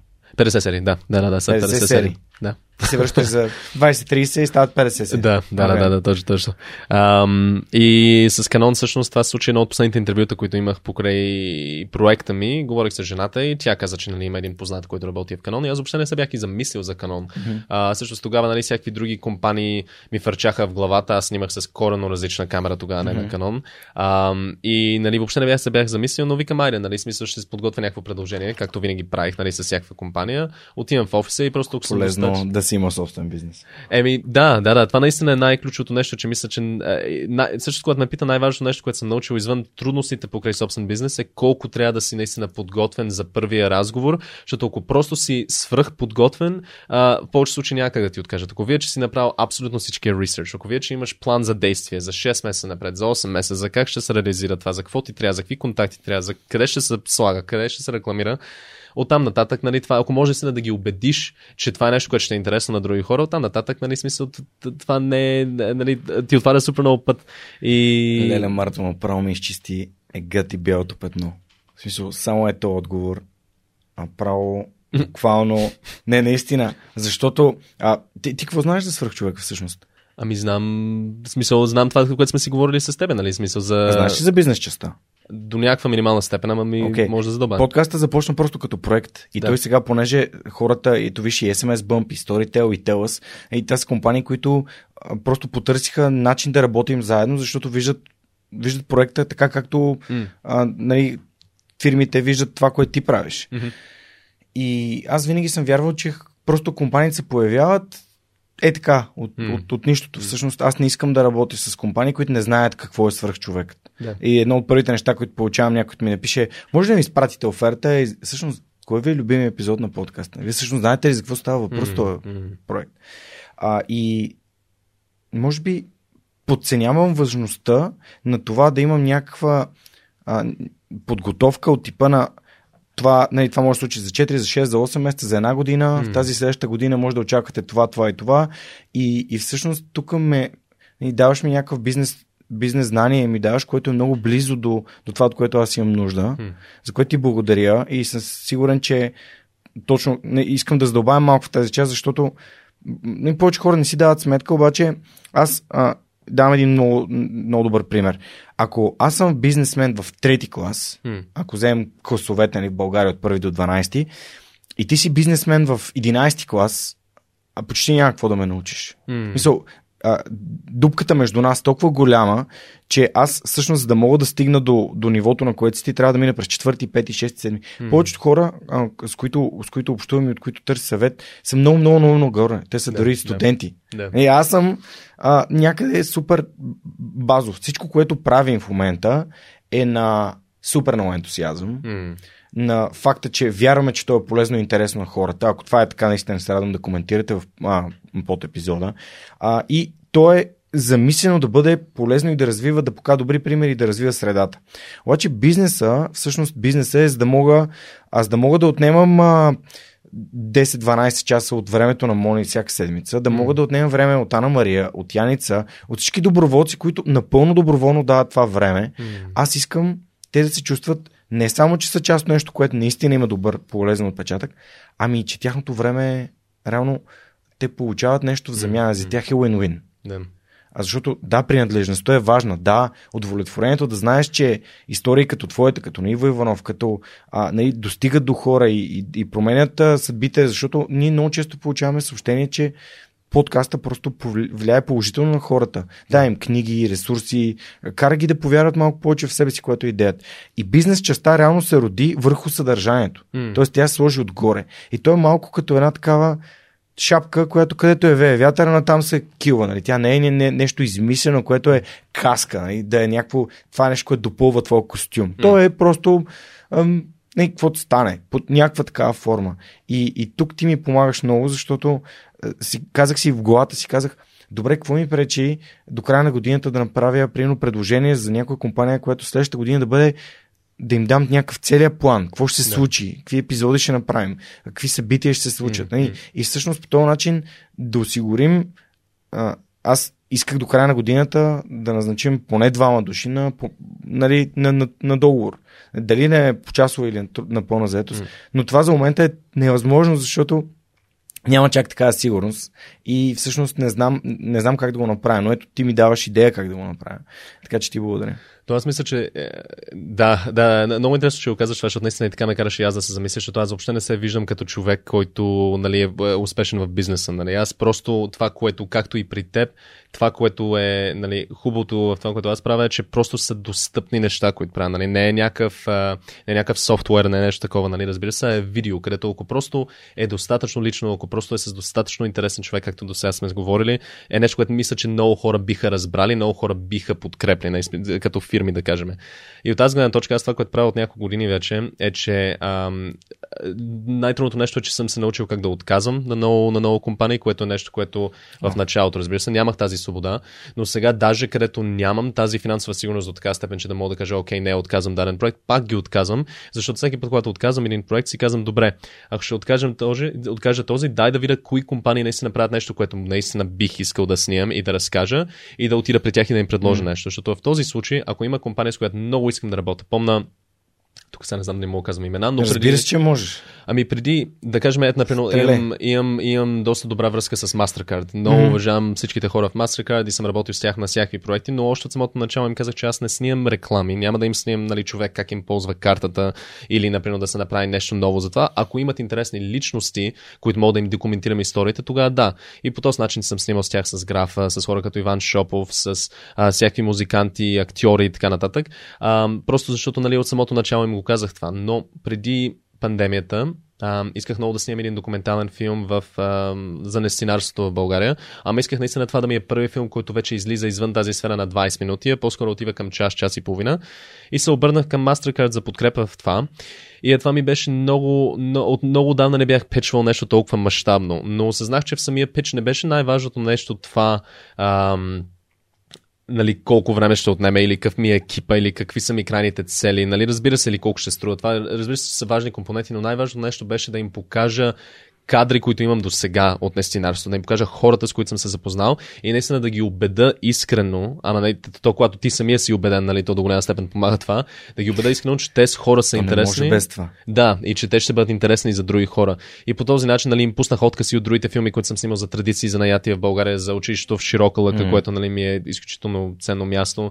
А, и, и, и, и, това е нали, това, което най-ключово е, че просто нали, с това, което и ти правиш, ти ако избереш една компания, с която много, много, много искаш да работиш просто избереш две-три серии, които нали, за тебе са ти били, знам, че това е сигурно невъзможно, нали, с толкова готини хора, които се срещнал, но някакви нали, компоненти, някакви малки откъси от тези серии, просто да им пуснеш нали, 30 секунди, една минута, нали, те да чуят просто тези най-силните моменти, още по-добре, ако те не знаят за тебе. Нали? То това е при мен е така, нали? че просто отиваш, те нямат никакви очаквания и изведнъж нали, така им показваш супер много материал, който им въздейства а, и, и, и им обясняваш нали, на тебе как ти е въздейства и какви сте целите сега напред. И това е всъщност предимство за мен, поне ми е предимство да не са чували за мен. Нали? Защото ако са чували и влезе вътре, те викат, а, 3 минути България, този туризъм проект. Еми да, това беше преди 4 години и от тогава нали, съм снимал една камара други неща, които са ми много по-важни от 3 минути България. И от тази гледна точка предпочитам да не знаят нищо, да мога да влезе и да кажа, снимам документални филми, ето примери, нали, а не да започне да кажа, снимал да. съм туризъм проект преди 4 години, нали, ето малко кадри от България. Не. Добре, Марто, а, тук използва нещо много важно и искам да задълбавя малко. Ти каза, че отказваш. Нали, mm. Какво те кара да отказваш? В смисъл, тук е, според мен да кажем не. Ние с Монката си водим този разговор много често. Ам, за има един много силен цитат, Аниса Рамбелиева, което е патрон на подкаста, дарител и човек, на когото благодаря и за среща с Христо Нейчев и за толкова много неща. А, тя ме научила на него и то е uh, When you're saying yes to something good, you're saying no to something great. И когато казваш mm-hmm. да на нещо добро, казваш не на нещо велико. Mm-hmm. Uh, какво, какво те кара теб да казваш не? Мен нещата, които ме кара да казвам не, са хора, които нямат никаква идея какво правят. Чували се, че това, е, което правя е интересно и горе хората го гледат или го слушат. А, нямат ценностите, на които аз вярвам, или са прекалено комерциални. Mm. Мисля, такъв просто тяхната цел е да продадат нещо. Аз не искам това. Да. Аз искам да променя живота към по-добре. Ако те не го разбират, ние не можем да работим заедно.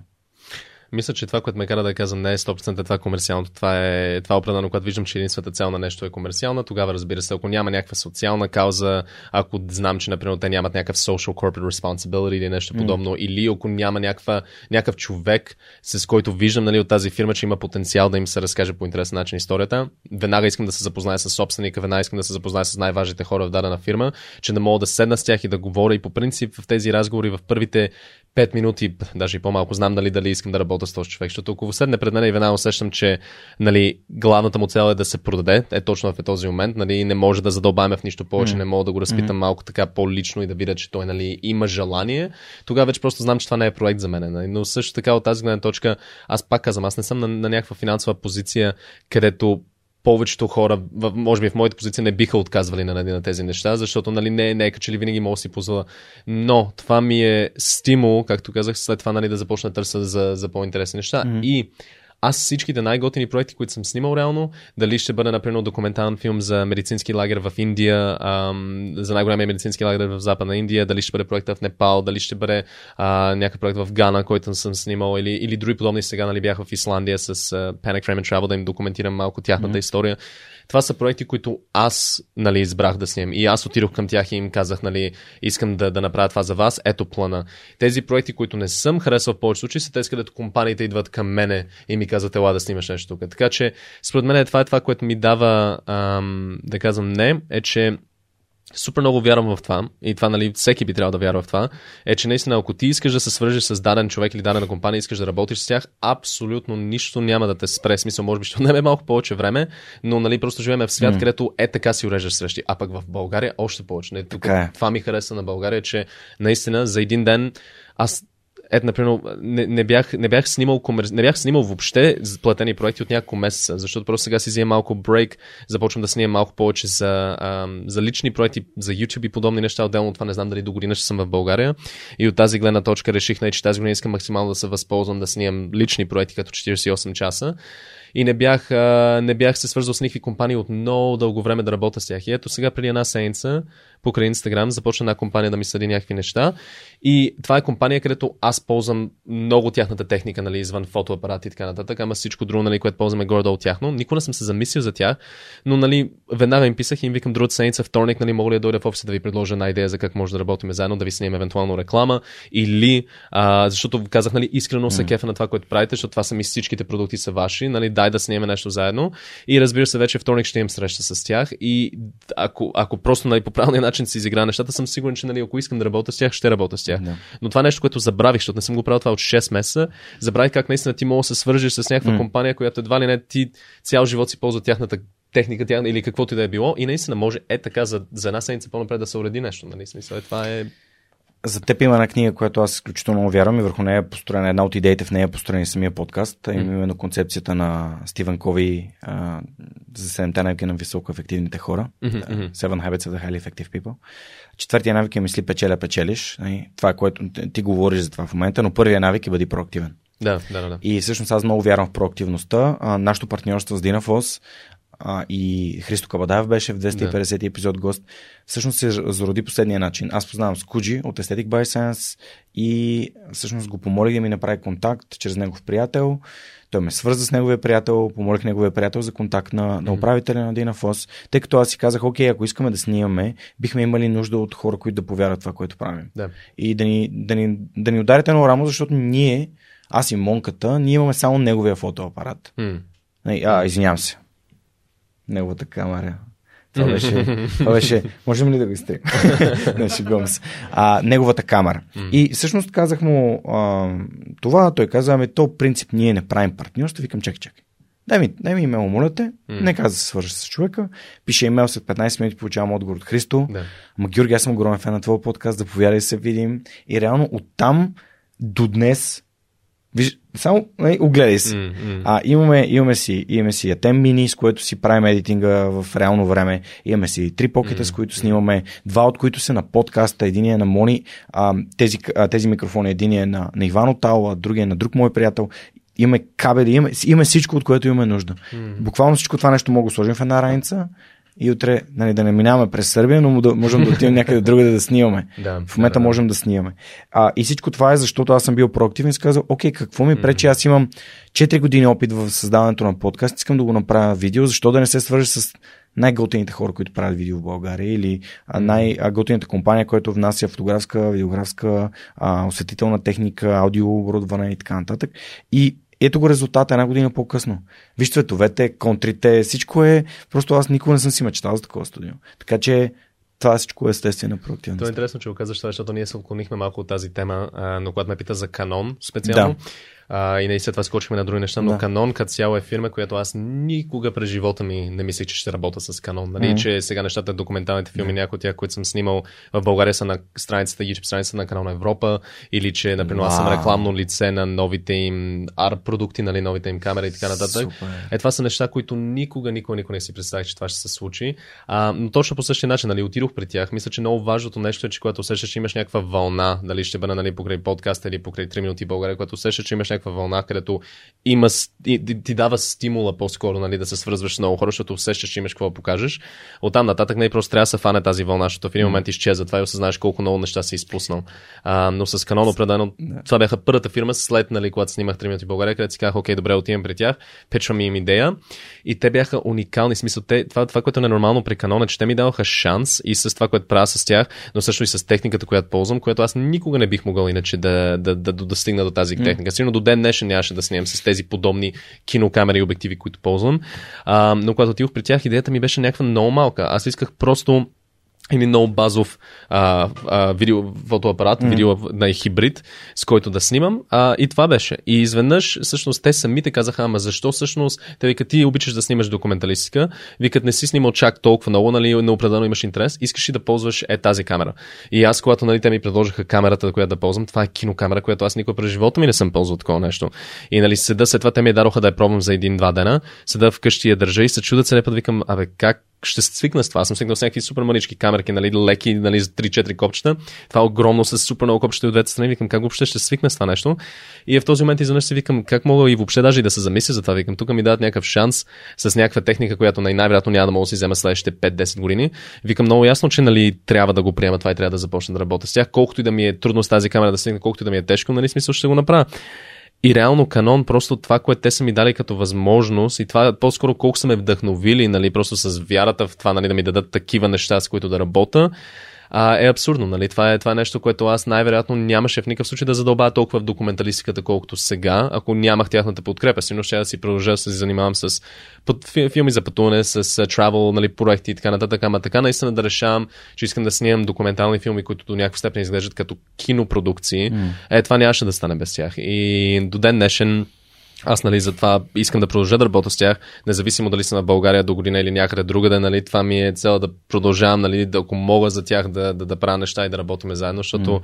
няма хора, които няма и друг, може би, офис на Канон, които биха ми дали това, които биха ми вложили това доверие в мене, които те, те тук в България ми вложиха, така че...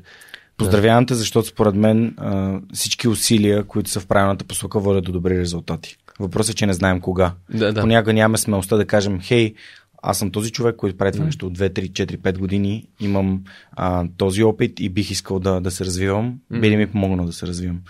Ама не знам дали ти го имаш това, защото аз за мен съм на етап, където ам, трябва да се подсещам от време на време, че нещата не стават винаги толкова бързо, защото имах нали, този период, когато се върнах в България, където за 4 месеца едва ли не всичко се случи. Нали, смисъл mm. от това абсолютно никой, освен приятелите ми тук, не да ме познаят, до това да, да, да, нашуми този проект, че да мога да се запознам с която компания искам да хода на интервюта. Всичко това се случи за 4 месеца.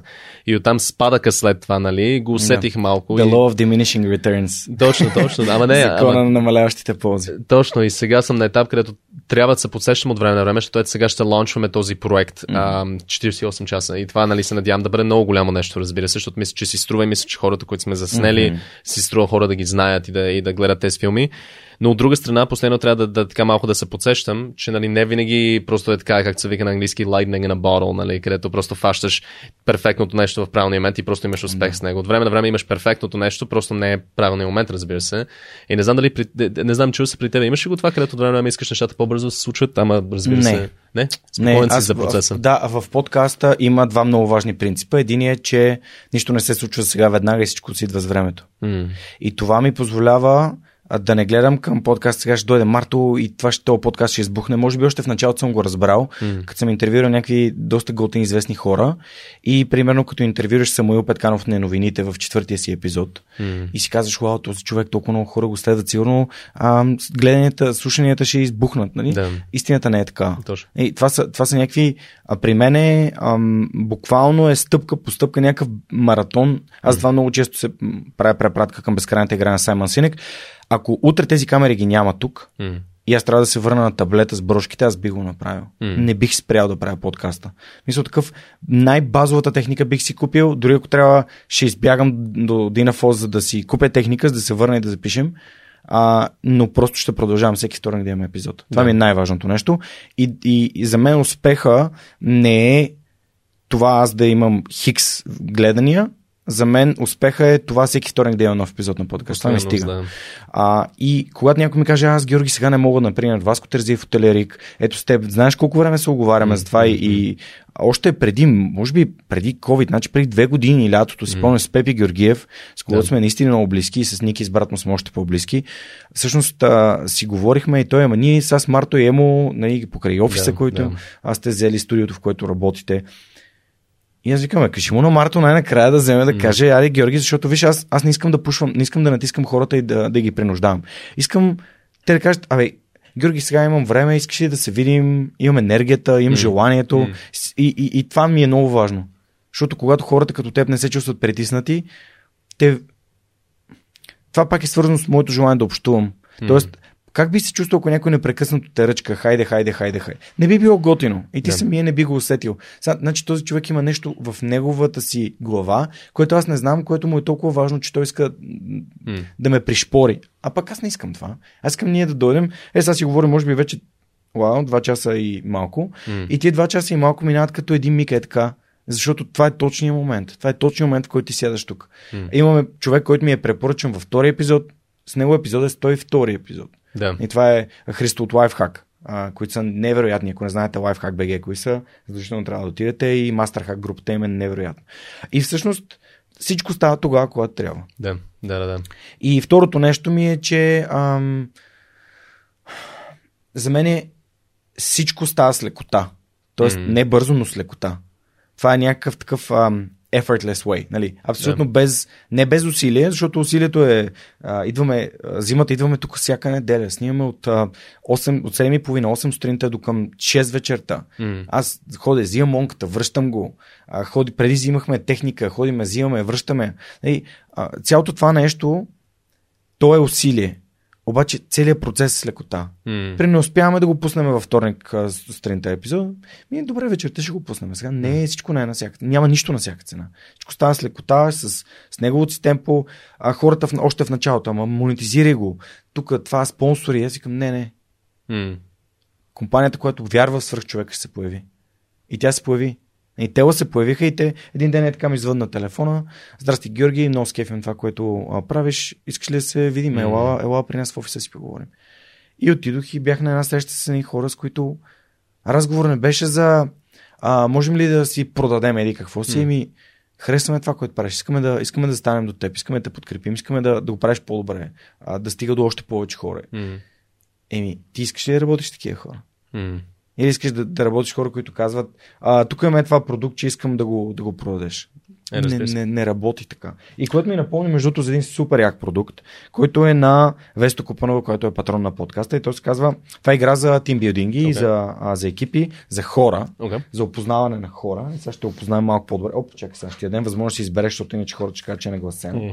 А, така, това са personal questions, това са лични въпроси. Okay. Okay. Останали са още много малко от тях, а, с които искаме ам, нали, да, да видим твоето мнение по някакъв въпрос, който може би аз не бих ти задал или не бих си сетил. А прочети го на английски и моля те преведи. Did you ever think something was mad, which you later looked at as art?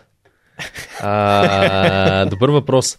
Ам... Да, да го преведеме. Да. А, дали някога си мислил нещо за абсолютна лудост, което в последствие си възприел като изкуство?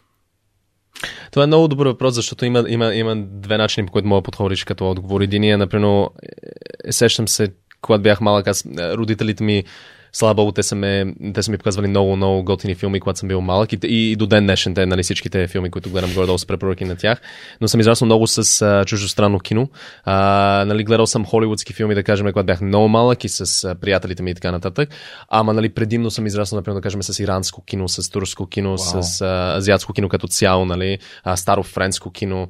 А, така че от тази гледна точка а, нали, много съм им благодарен за това, защото имаше много моменти, когато бях малък, когато гледах тези филми, където въобще не ги разбирах. Специално има някои такива сюрреалистични, по-абстрактни, нали, които ми бяха много трудни, защото определено и бях, може би, малко малък за тях тогава.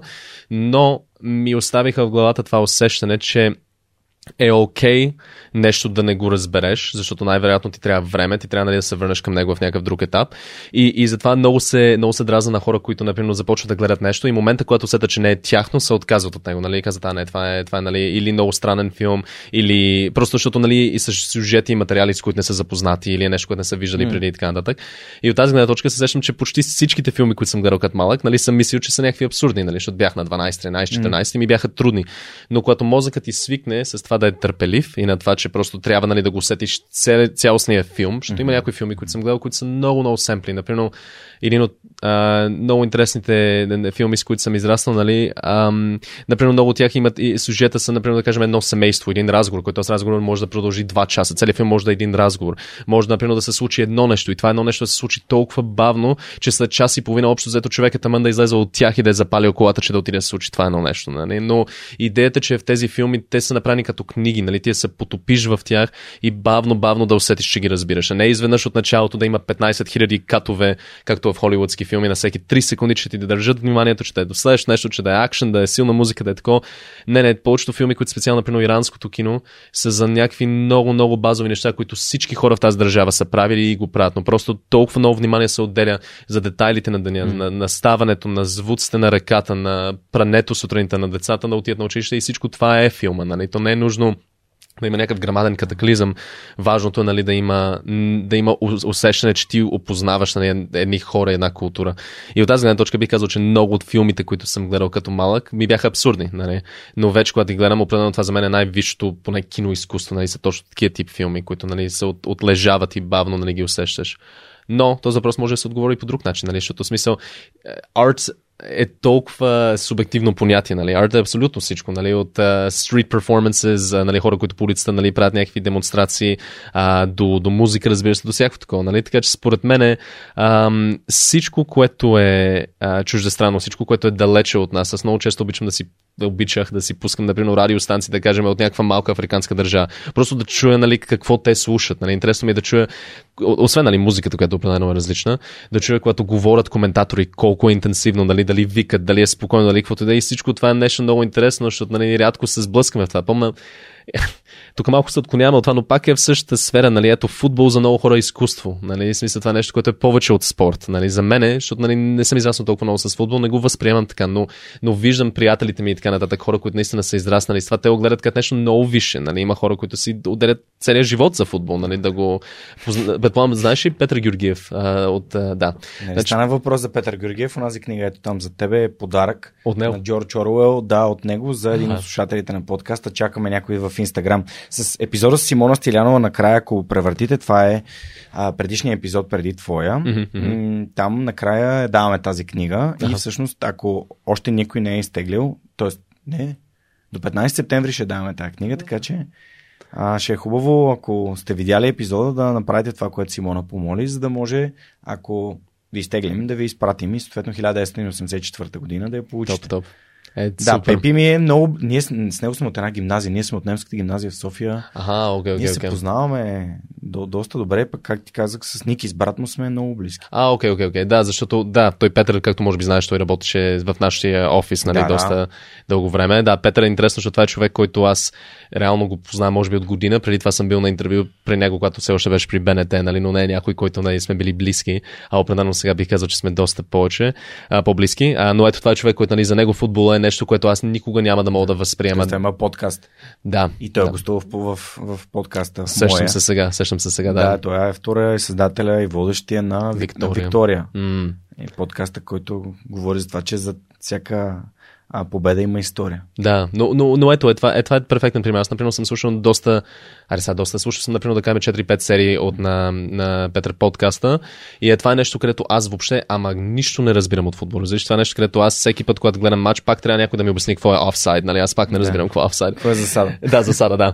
И от тази гледна точка, нали, е интересно, защото е, толкова е заразно, когато някой ти говори за нещо с толкова много любов и толкова много интерес, както той говори за, за футбол. Е, това е също отговор на този въпрос. Какво за мен е абсурдно? Нали? За мен е, когато, преди когато се връщах в България, видях хора, които бяха супер маниачени по футбол и това им беше целият живот. Това за мен ми беше абсурдно, нали? ако трябва да съм искрен, просто тогава. Mm-hmm. Но покрай Петър сега започвам малко да си променям нали, нагласата към това. Не, че някога съм съдил някой, нали? но просто за мен лично не ми е било Не го странно. разбираш. Не го разбирам. Mm-hmm. Но сега покрай Петър, когато слушам начина по който той може да задълбае в историята на индивидуални играчи, по начина по който той може да се върне и да интервюра хора за специални моменти в живота им, как им е повлиял даден матч или даден гол или каквото и да е било. Е, вече виждам изкуство в това, нали? В смисъл, просто наистина ти трябва един човек, който е толкова запален по дадено нещо, нали, да, да, да, да те убеди. Ето, например, аз сещам сега, например, не мога да слушам такава много тежка метал музика или скримо музика. Това за мен е жанра, която просто не, не, не е за мен въобще. Но може би, ако имам един Петър Георгиев, който толкова е забавен, забавен по това, да дойде и да, му, да ми обясни как от малък, нали, корените на това, как се влюби в това, каква е красотата в това. Просто и трябва такива хора, нали? и Разказват затова... истории. Хора, които Да. разказват истории. Лични. Най- най-вече Лични. Е, това Лични е важно. истории. Да. О, вау. А, между другото, ако не сте гледали епизода с Петър, наистина ви препоръчвам да го направите, а, защото а, с него така доста, доста добре си поговорихме. Ето, тази, даже това ми е подарък от него, А, да. със специално пожелание. Ще го прочета, защото смятам, че допълва много това, което казаш. А, скъпи Жоро, футболът ме е научил на три неща. Първото е, че крайният резултат не е ясен преди края. Второто е, че стоеността на нашите преживявания се крие в тяхното споделяне. Мгм. И третото е, че изумителните истории се намират във всеки ъгъл на света около нас. Хм. Благодаря ти, че повярва в мен, когато пожелах да ги разказвам. Е, много Така че много яко, а, Много, много, много, добре. много яко пре, направи препратка към, а, към Пепи, който е наистина много, много, се, много скеф, че има хора като него, като теб, Мгм. които разказват истории.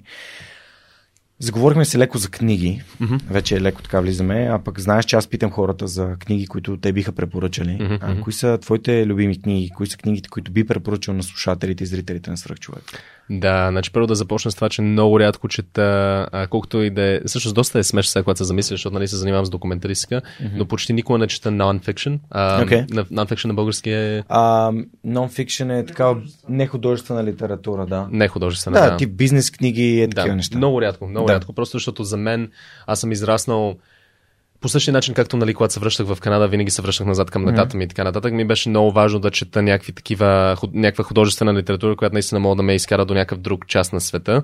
А, и от тази гледна точка всичко, което ще препоръчам, всъщност е художествена литература, просто защото това ми е, а, това, това е всичко, което чета.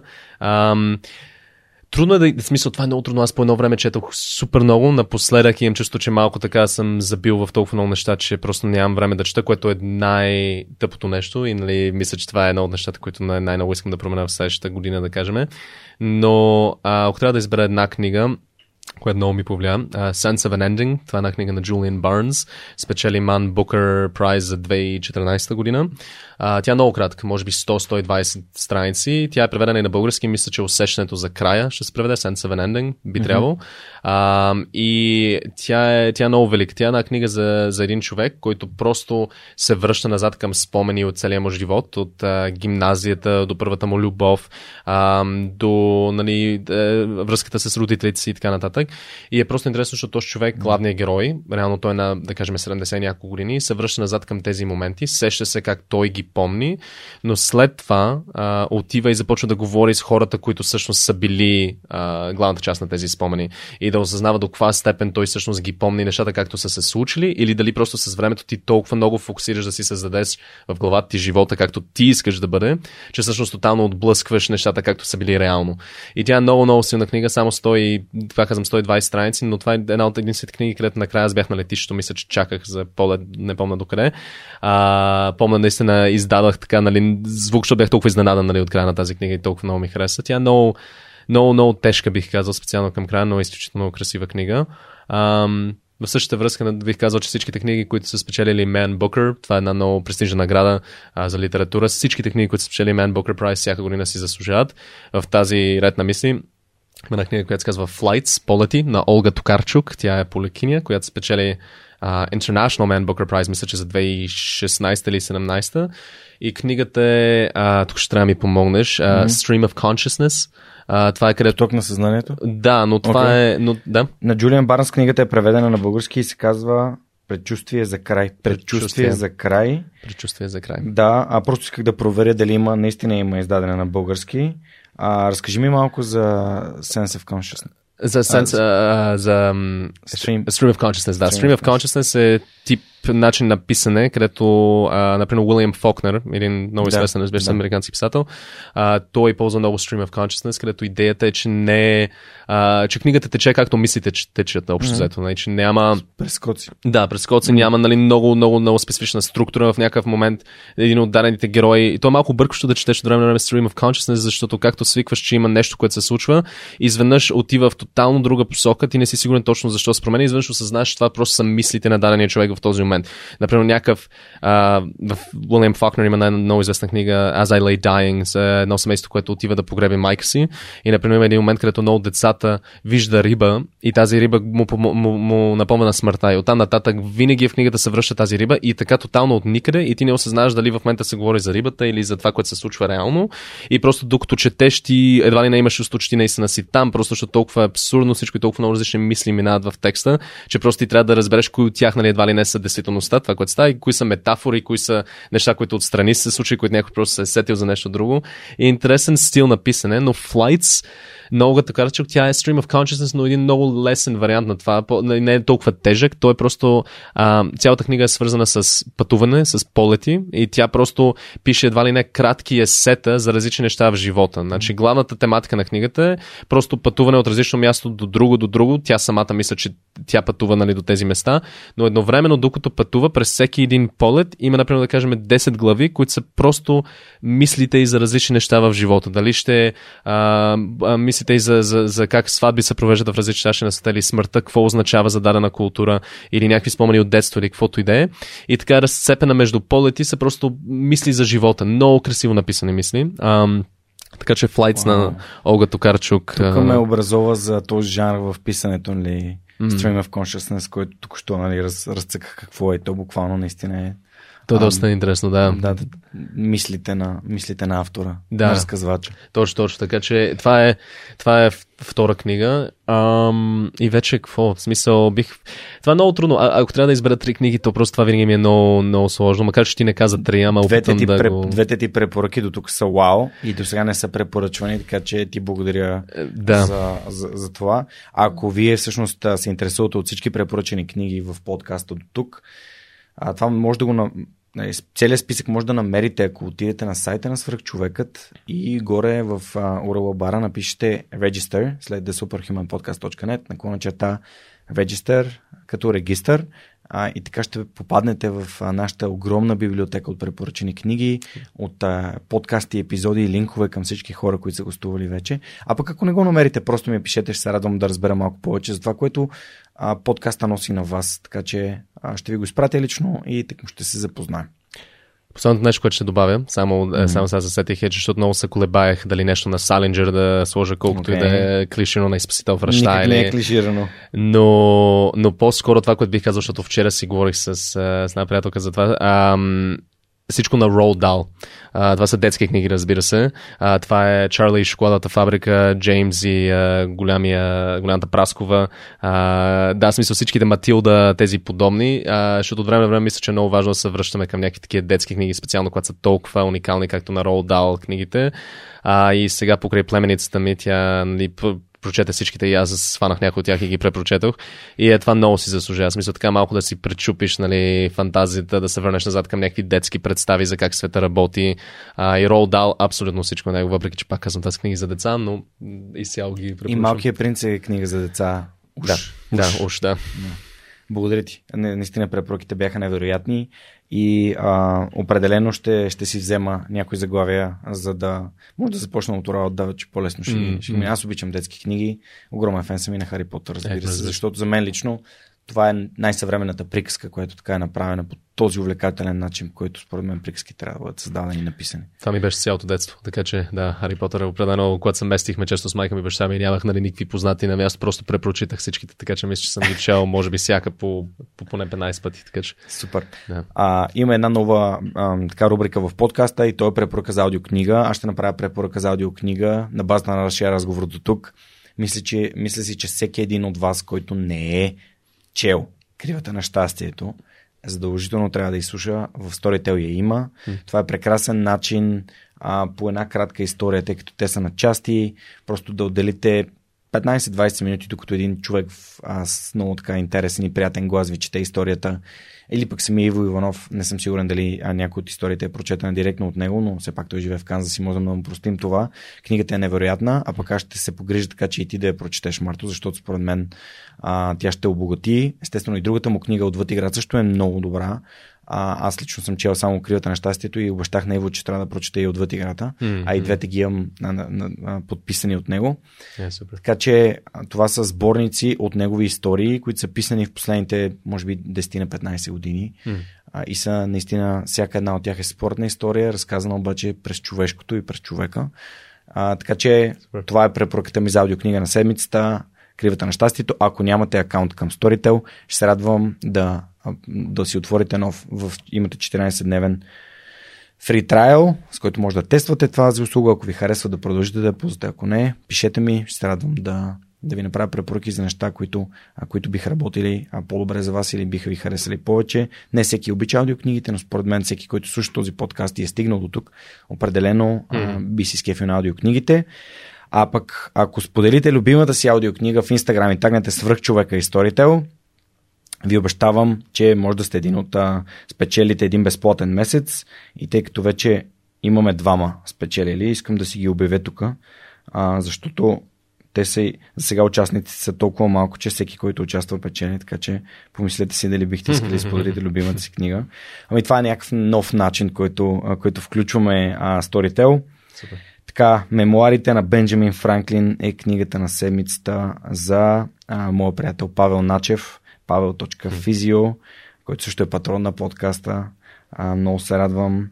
И другата книга беше трябва да намериме трябва да я намеря, а, така че ще ми отнеме малко време. Айде малко по-късно, като я намеря, ще, ще споделя mm-hmm. и ще им пиша на, на, на момчета да аз за това, че са спечелили и съответно да им дам промокодове за един месец безплатен сторител. А, Марто, следващия ми въпрос е свързан с ам, нещо, което в България нали, хората казват, според мен, грешно, но все пак. А че нали, това не е, не е място, което може да се развива, че трябва да нали, хванем самолета и да избягаме. Нали. А, освен 3 минути България, нали, тази любов към, към България, която прозира от целия ни разговор до тук, има ли нещо друго, което те накара да се върнеш и което те, така, те кара да оставаш тук за тези 4 години? Мисля, че а, най-ключовото нещо, малко говорихме за това още в началото. А, е, аз ти казах, мисля, че в някакъв момент, че приятелите, които имам тук, контактите, които имам, никога не съм бил толкова близък с хора, колкото тук.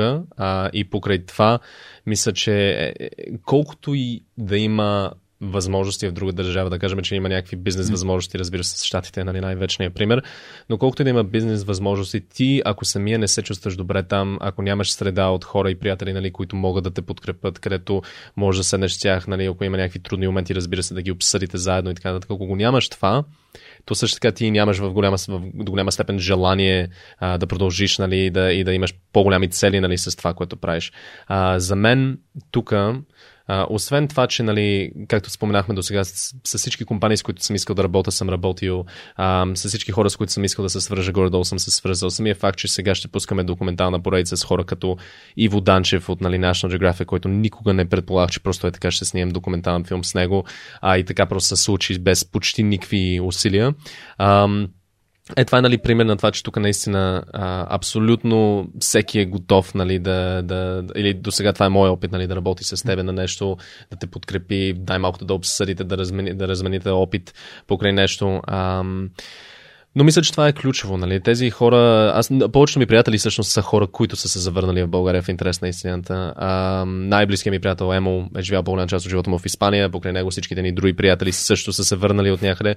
И мисля, че това е нещо, което всички сме съгласни, че колкото и да, нали, да имаш повече възможности в дадена сфера в чужбина, ако нямаш ам, този комфорт и това спокойствие, за което говорихме в началото, ако нямаш възможност да го имаш, ти няма да, да, да продължиш напред. И затова за някои хора България може би е локация, където се връщаш за известно време, връщаш за 5-10 години, че да може пак да натрупиш опит, че пак да излезеш, че пак да се върнеш в някакъв момент. А за други хора това е място, където се връщаш и оставаш за винаги, просто защото наистина това, което имаме тук, тези усещания, които съм имал от малък, това уважение, за което съм говорил, но също така и тази възможност на всеки един даден момент да разчиташ на някой, а, да можеш да звънеш по един телефон, някой да дойде, да ти помогне, да, да, да, да осъществите нещо, даже, да, даже някакви малки неща, които се сещам сега нали, през годините, където ми е трябвало човек нали, да, да ми е шофьор за даден проект или да ми помогне да преместя техника или каквото да е. И даже не, не и секунда за мислене, нали, те веднага се качват, идват и го правят, нали, помагат, защото знаят, че те ти би направил също е, това е това нещо, което ме кара нали, да остане тук и което мисля, че много кара хора ги кара да се връщат. Е просто наистина, че има имаш тук тези, този комфорт, това спокойствие, за което говорихме и всичко друго идва с времето, но, но комфорт и спокойствие, колкото и пари да изкарваш, както и където и да живееш, няма да се случи, ако средата около тебе и хората около тебе не, не позволяват това да се случи.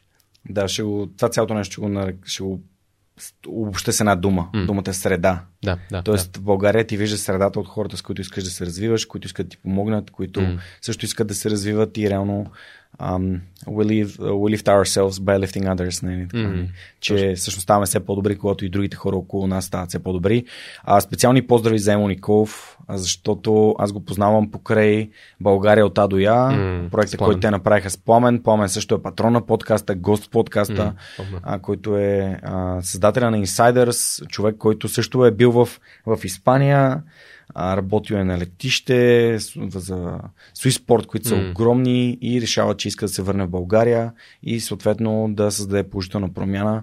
А, супер много се радвам. Тези хора, които ти описваш, реално аз общувам с тях почти всеки ден, mm. което за мен е невероятна привилегия. Аз никога не съм вярвал, че наистина ще имам толкова, толкова голяма среда и сега на рождения ден на подкаста на 2 август свърх човек стана на 5 mm. а, и, и се бяхме събрали патроните и гостите на подкаста, тези, които имаха възможност, естествено, да, да се почерпим и си кажем, окей, нали, какво случи в тези 5 години mm.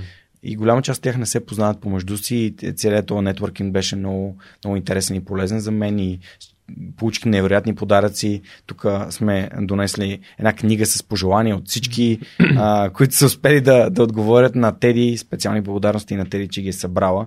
А, така че средата за мен е едно от нещата, които са формиращи във всяка една сфера на твоя живот те, средата те учи дали да, да се грижи за здравето си, mm. средата те учи да сбъдваш мечтите си, когато всичките приятели правят така, че те да сбъдват своите мечти и когато искат да занимават с а, видеография или фотография или да карат ски или сноуборд или уиндсърф mm. или да монтират или да правят някакви неща, които на тях им харесват да строят, да изграждат къщи. А, общо взето всичко, което ако виждаш твоите приятели да го правят, е много по-вероятно и ти да го правиш. Mm. Ако, ако твоите приятели са успешни бизнесмени и всъщност правят нещата по, по успешен и устойчив начин, е много по-вероятно и ти да си. Да. Ако твоите приятели имат а, здрави, а, скрепени а, връзки и семейства, нали, е много по-вероятно и ти, и ти да имаш mm. такова. А защото какъв пример, нали? А, иначе взимаш от, от хората, с които общуваш. Да. И, и смятам, че подкаста дава това. Възможност на хората, които слушат да си кажат, окей, аз общувам с Марто Граховски всеки ден, като го слушам този епизод. Mm. Или пък като обиколи всички интервюта, които ти си даваш, защото ти наистина а, на много от места си казал различни неща, защото разговор е вървял по различен mm. начин. И ти благодаря за което. М- Марто, а, искам да завършим интервюто с mm. специален въпрос и то е според теб как да направим България едно по-щастливо място? Да, това е, това е въпрос, който имам чувство, че ам, всеки или, или с, с времето постоянно ми се променя идеята за, или представата за как да отговоря на този въпрос, защото не за първи път ми се задане по този начин, но пак нали, тази идея на какво може да, да, да оправи до някаква степен нали, ситуацията за някои хора тук. Ам, Връщаме се на това, за което сме говорили целият път, а, като цяло. Това, което и ти, и ти каза всъщност, че най-вероятно ще е свързано с името на тази серия. Нали, ама наистина е до хора. Според мен е, ам, тук в България имаме изключително голям късмет, че хем държавата ни е много малка като размер, нали, сравнение разбира се с държави като Германия и Франция и така нататък и Румъния, а, но едновременно е толкова разнообразна относно хора, с какво се занимават, какви са им интересите, какви са им мечтите. А, преди няколко дни бях в, или преди една седмица бях в село Пирин, в Родопите, ако някой не е ходил там, това е за мен най- най-уникалното село в България. А, село Пирин и се заговорих с едни баби, които живеят там в селото и се оказва, че една от бабите е част от една група нали, сестри, които пеят и тя е обиколила света много повече пъти от мен. Смисъл, тя няма къде да не е била. Ние си говорихме за Куба, ние си говорихме за Южна Корея, ние си говорихме за Китай, говорихме си за части на Африка. В смисъл, те насякъде са пътували. И това е човек, където тя си живее в селото, тя сега чака нали, да види какво ще стане с пандемията, да видя дали ще пътуват пак. Mm-hmm. Но, но си говорим за места, където аз с такъв интерес я питах, защото аз не съм бил на много от тези места. И тя ми разказа през нейните очи какви са и били впечатленията, например, на Южна Корея. И е това, е, е, това е това, което бих казал. Как да направим България. Ти каза как да направим България по, ам, щастливо, по-щастливо място.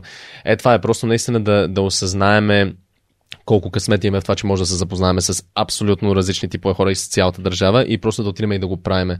И това е нещо, където се сещам, бях в а, село Българи покрай настинарството. Един човек а, говори с един от настинарите и той ми каза, нали, че следващия път, когато най-дойде някой да говори с мен, някой дядо, например, да не, да не, да не подминавам разговора. Не, наистина да опитам да се съсредоточа върху това, което се казва, макар че може би имам усеща, че съм чул тези неща преди или че този разговор ще се разтече, нали, ще се разтегне по начин, по който най-много разговори са, за съжаление, с хора, които нали, са възрастни хора от салата, и нали, просто отиваме всякакви посоки, но да съда и наистина да го слушам. И беше много интересно, защото седнах да говоря с този дядо и се оказа в един момент, както говорим, че сме родени на един и същи ден. А, и че не само това, ама той е точният човек, който ми трябваше, нали, който ме свърза с точния правилния човек, пък след това да направя едно интервю. Нали. Така че искам да кажа, че е, това е това, което ще направи България по-щастливо място. Е просто ако всички започнем наистина да задаваме повече въпроси и да имаме желание да се запознаем с хората в всякакви краища на България. Не само в София, не само в Плодив и Велико Търново, ама наистина точно по тези села, както споменах с Долна Сакирна, а, кмета на селото момента бих казал, че наистина ми е приятел. А, и също така и бабите на това село са мои баби. Ама това всичкото е просто, защото реших да остана, реших да задам въпроси, реших да покажа интерес към техния живот. Така че хората, които според мен са нещастливи, са тези, които са прекалено фокусирани на собствения си живот и усещат, като че ли цяла България се случва в, в София, при тях и това е. Нали, смисъл, всичко е извън тук. Всичко се случва точно в тези села и точно с тези хора. Просто наистина трябва да има желание да зададеш въпроси. Марто, тази сутрин след тренировка, когато си тръгвах от залата, ам, видях един цитат, който е залепен на, на първия етаж, на приземния етаж на, на, на сградата, в която тренираме. И то е, ако искаш да разбереш повече за даден човек, помоли го да разкажеш за другите. Mm-hmm. Благодаря ти за това невероятно, невероятно интервю. Наистина беше супер такова стоплящо сърцето а, през yes, цялото благодаря. време да разказваш за, за хората, защото за мен лично и, нали, и то е пирон накрая, нали, реално да, да кажеш, че хората са най-важното нещо и, и това е начинът по който можем да правим нали, да, България е по-щастливо място, буквално така. Мен ме, мен ме докоснаха. Mm. А, благодаря ти за отделеното време, благодаря ти за това, че си инвестирал уменията, знанията и а, ресурсите си, за да разказваш за нашата държава, което може да не е най-великата на света и най-економически развитата на света, а, но си заслужава да бъде обичана и а, да се опитаме да става едно все по-хубаво място за живот. Така че поздравления и ти пожелавам а, наистина да обиколиш света и да събереш още безброй, безброй истории а, и да разказваш на хората за а, за 3 минути, чрез 3 минути България и не само за, за, за това кътче, кътче райско, което, което ние имаме късмет да обитаваме. Много благодаря. И на мен ми беше изключително приятно. Това беше всичко от нас за този вторник. Благодаря ви, че бяхте свърхчовекът, подкастът, който ви разказва истории, които вдъхновяват абсолютно всеки вторник. И днешната история на Мартин Граховски беше именно такава. Ще се радвам да го подкрепите, като разгледате нещата, които той е правил в YouTube или просто да го последвате в социалните мрежи. Ще се радваме да подкрепите и подкаста, ако искате все повече истории като тази на Мартин да достига до вас. Ако вашата компания пък има интерес да стане партньор на подкаста, защо не? Пишете ми, аз съм на ваше разположение. Благодаря ви за това, че отделихте 3 часа от живота си, за да се запознаете с една история, която според мен всеки един трябва да чуе. Моля ви, разкажете за нея на своите приятели, които дали живеят в България или не, няма никакво значение. Те са свързани с нас под една или друга форма. Това беше всичко от от нас за този вторник. Ще се радвам да ви видя на премиерата на 48 часа, ако сте в София. Ако не, подозирам, че Мартин рано или късно ще е пусне онлайн, така че да може повече хора да се насладят на нея. Това е всичко от нас и до скоро. Чао! Чао, чао!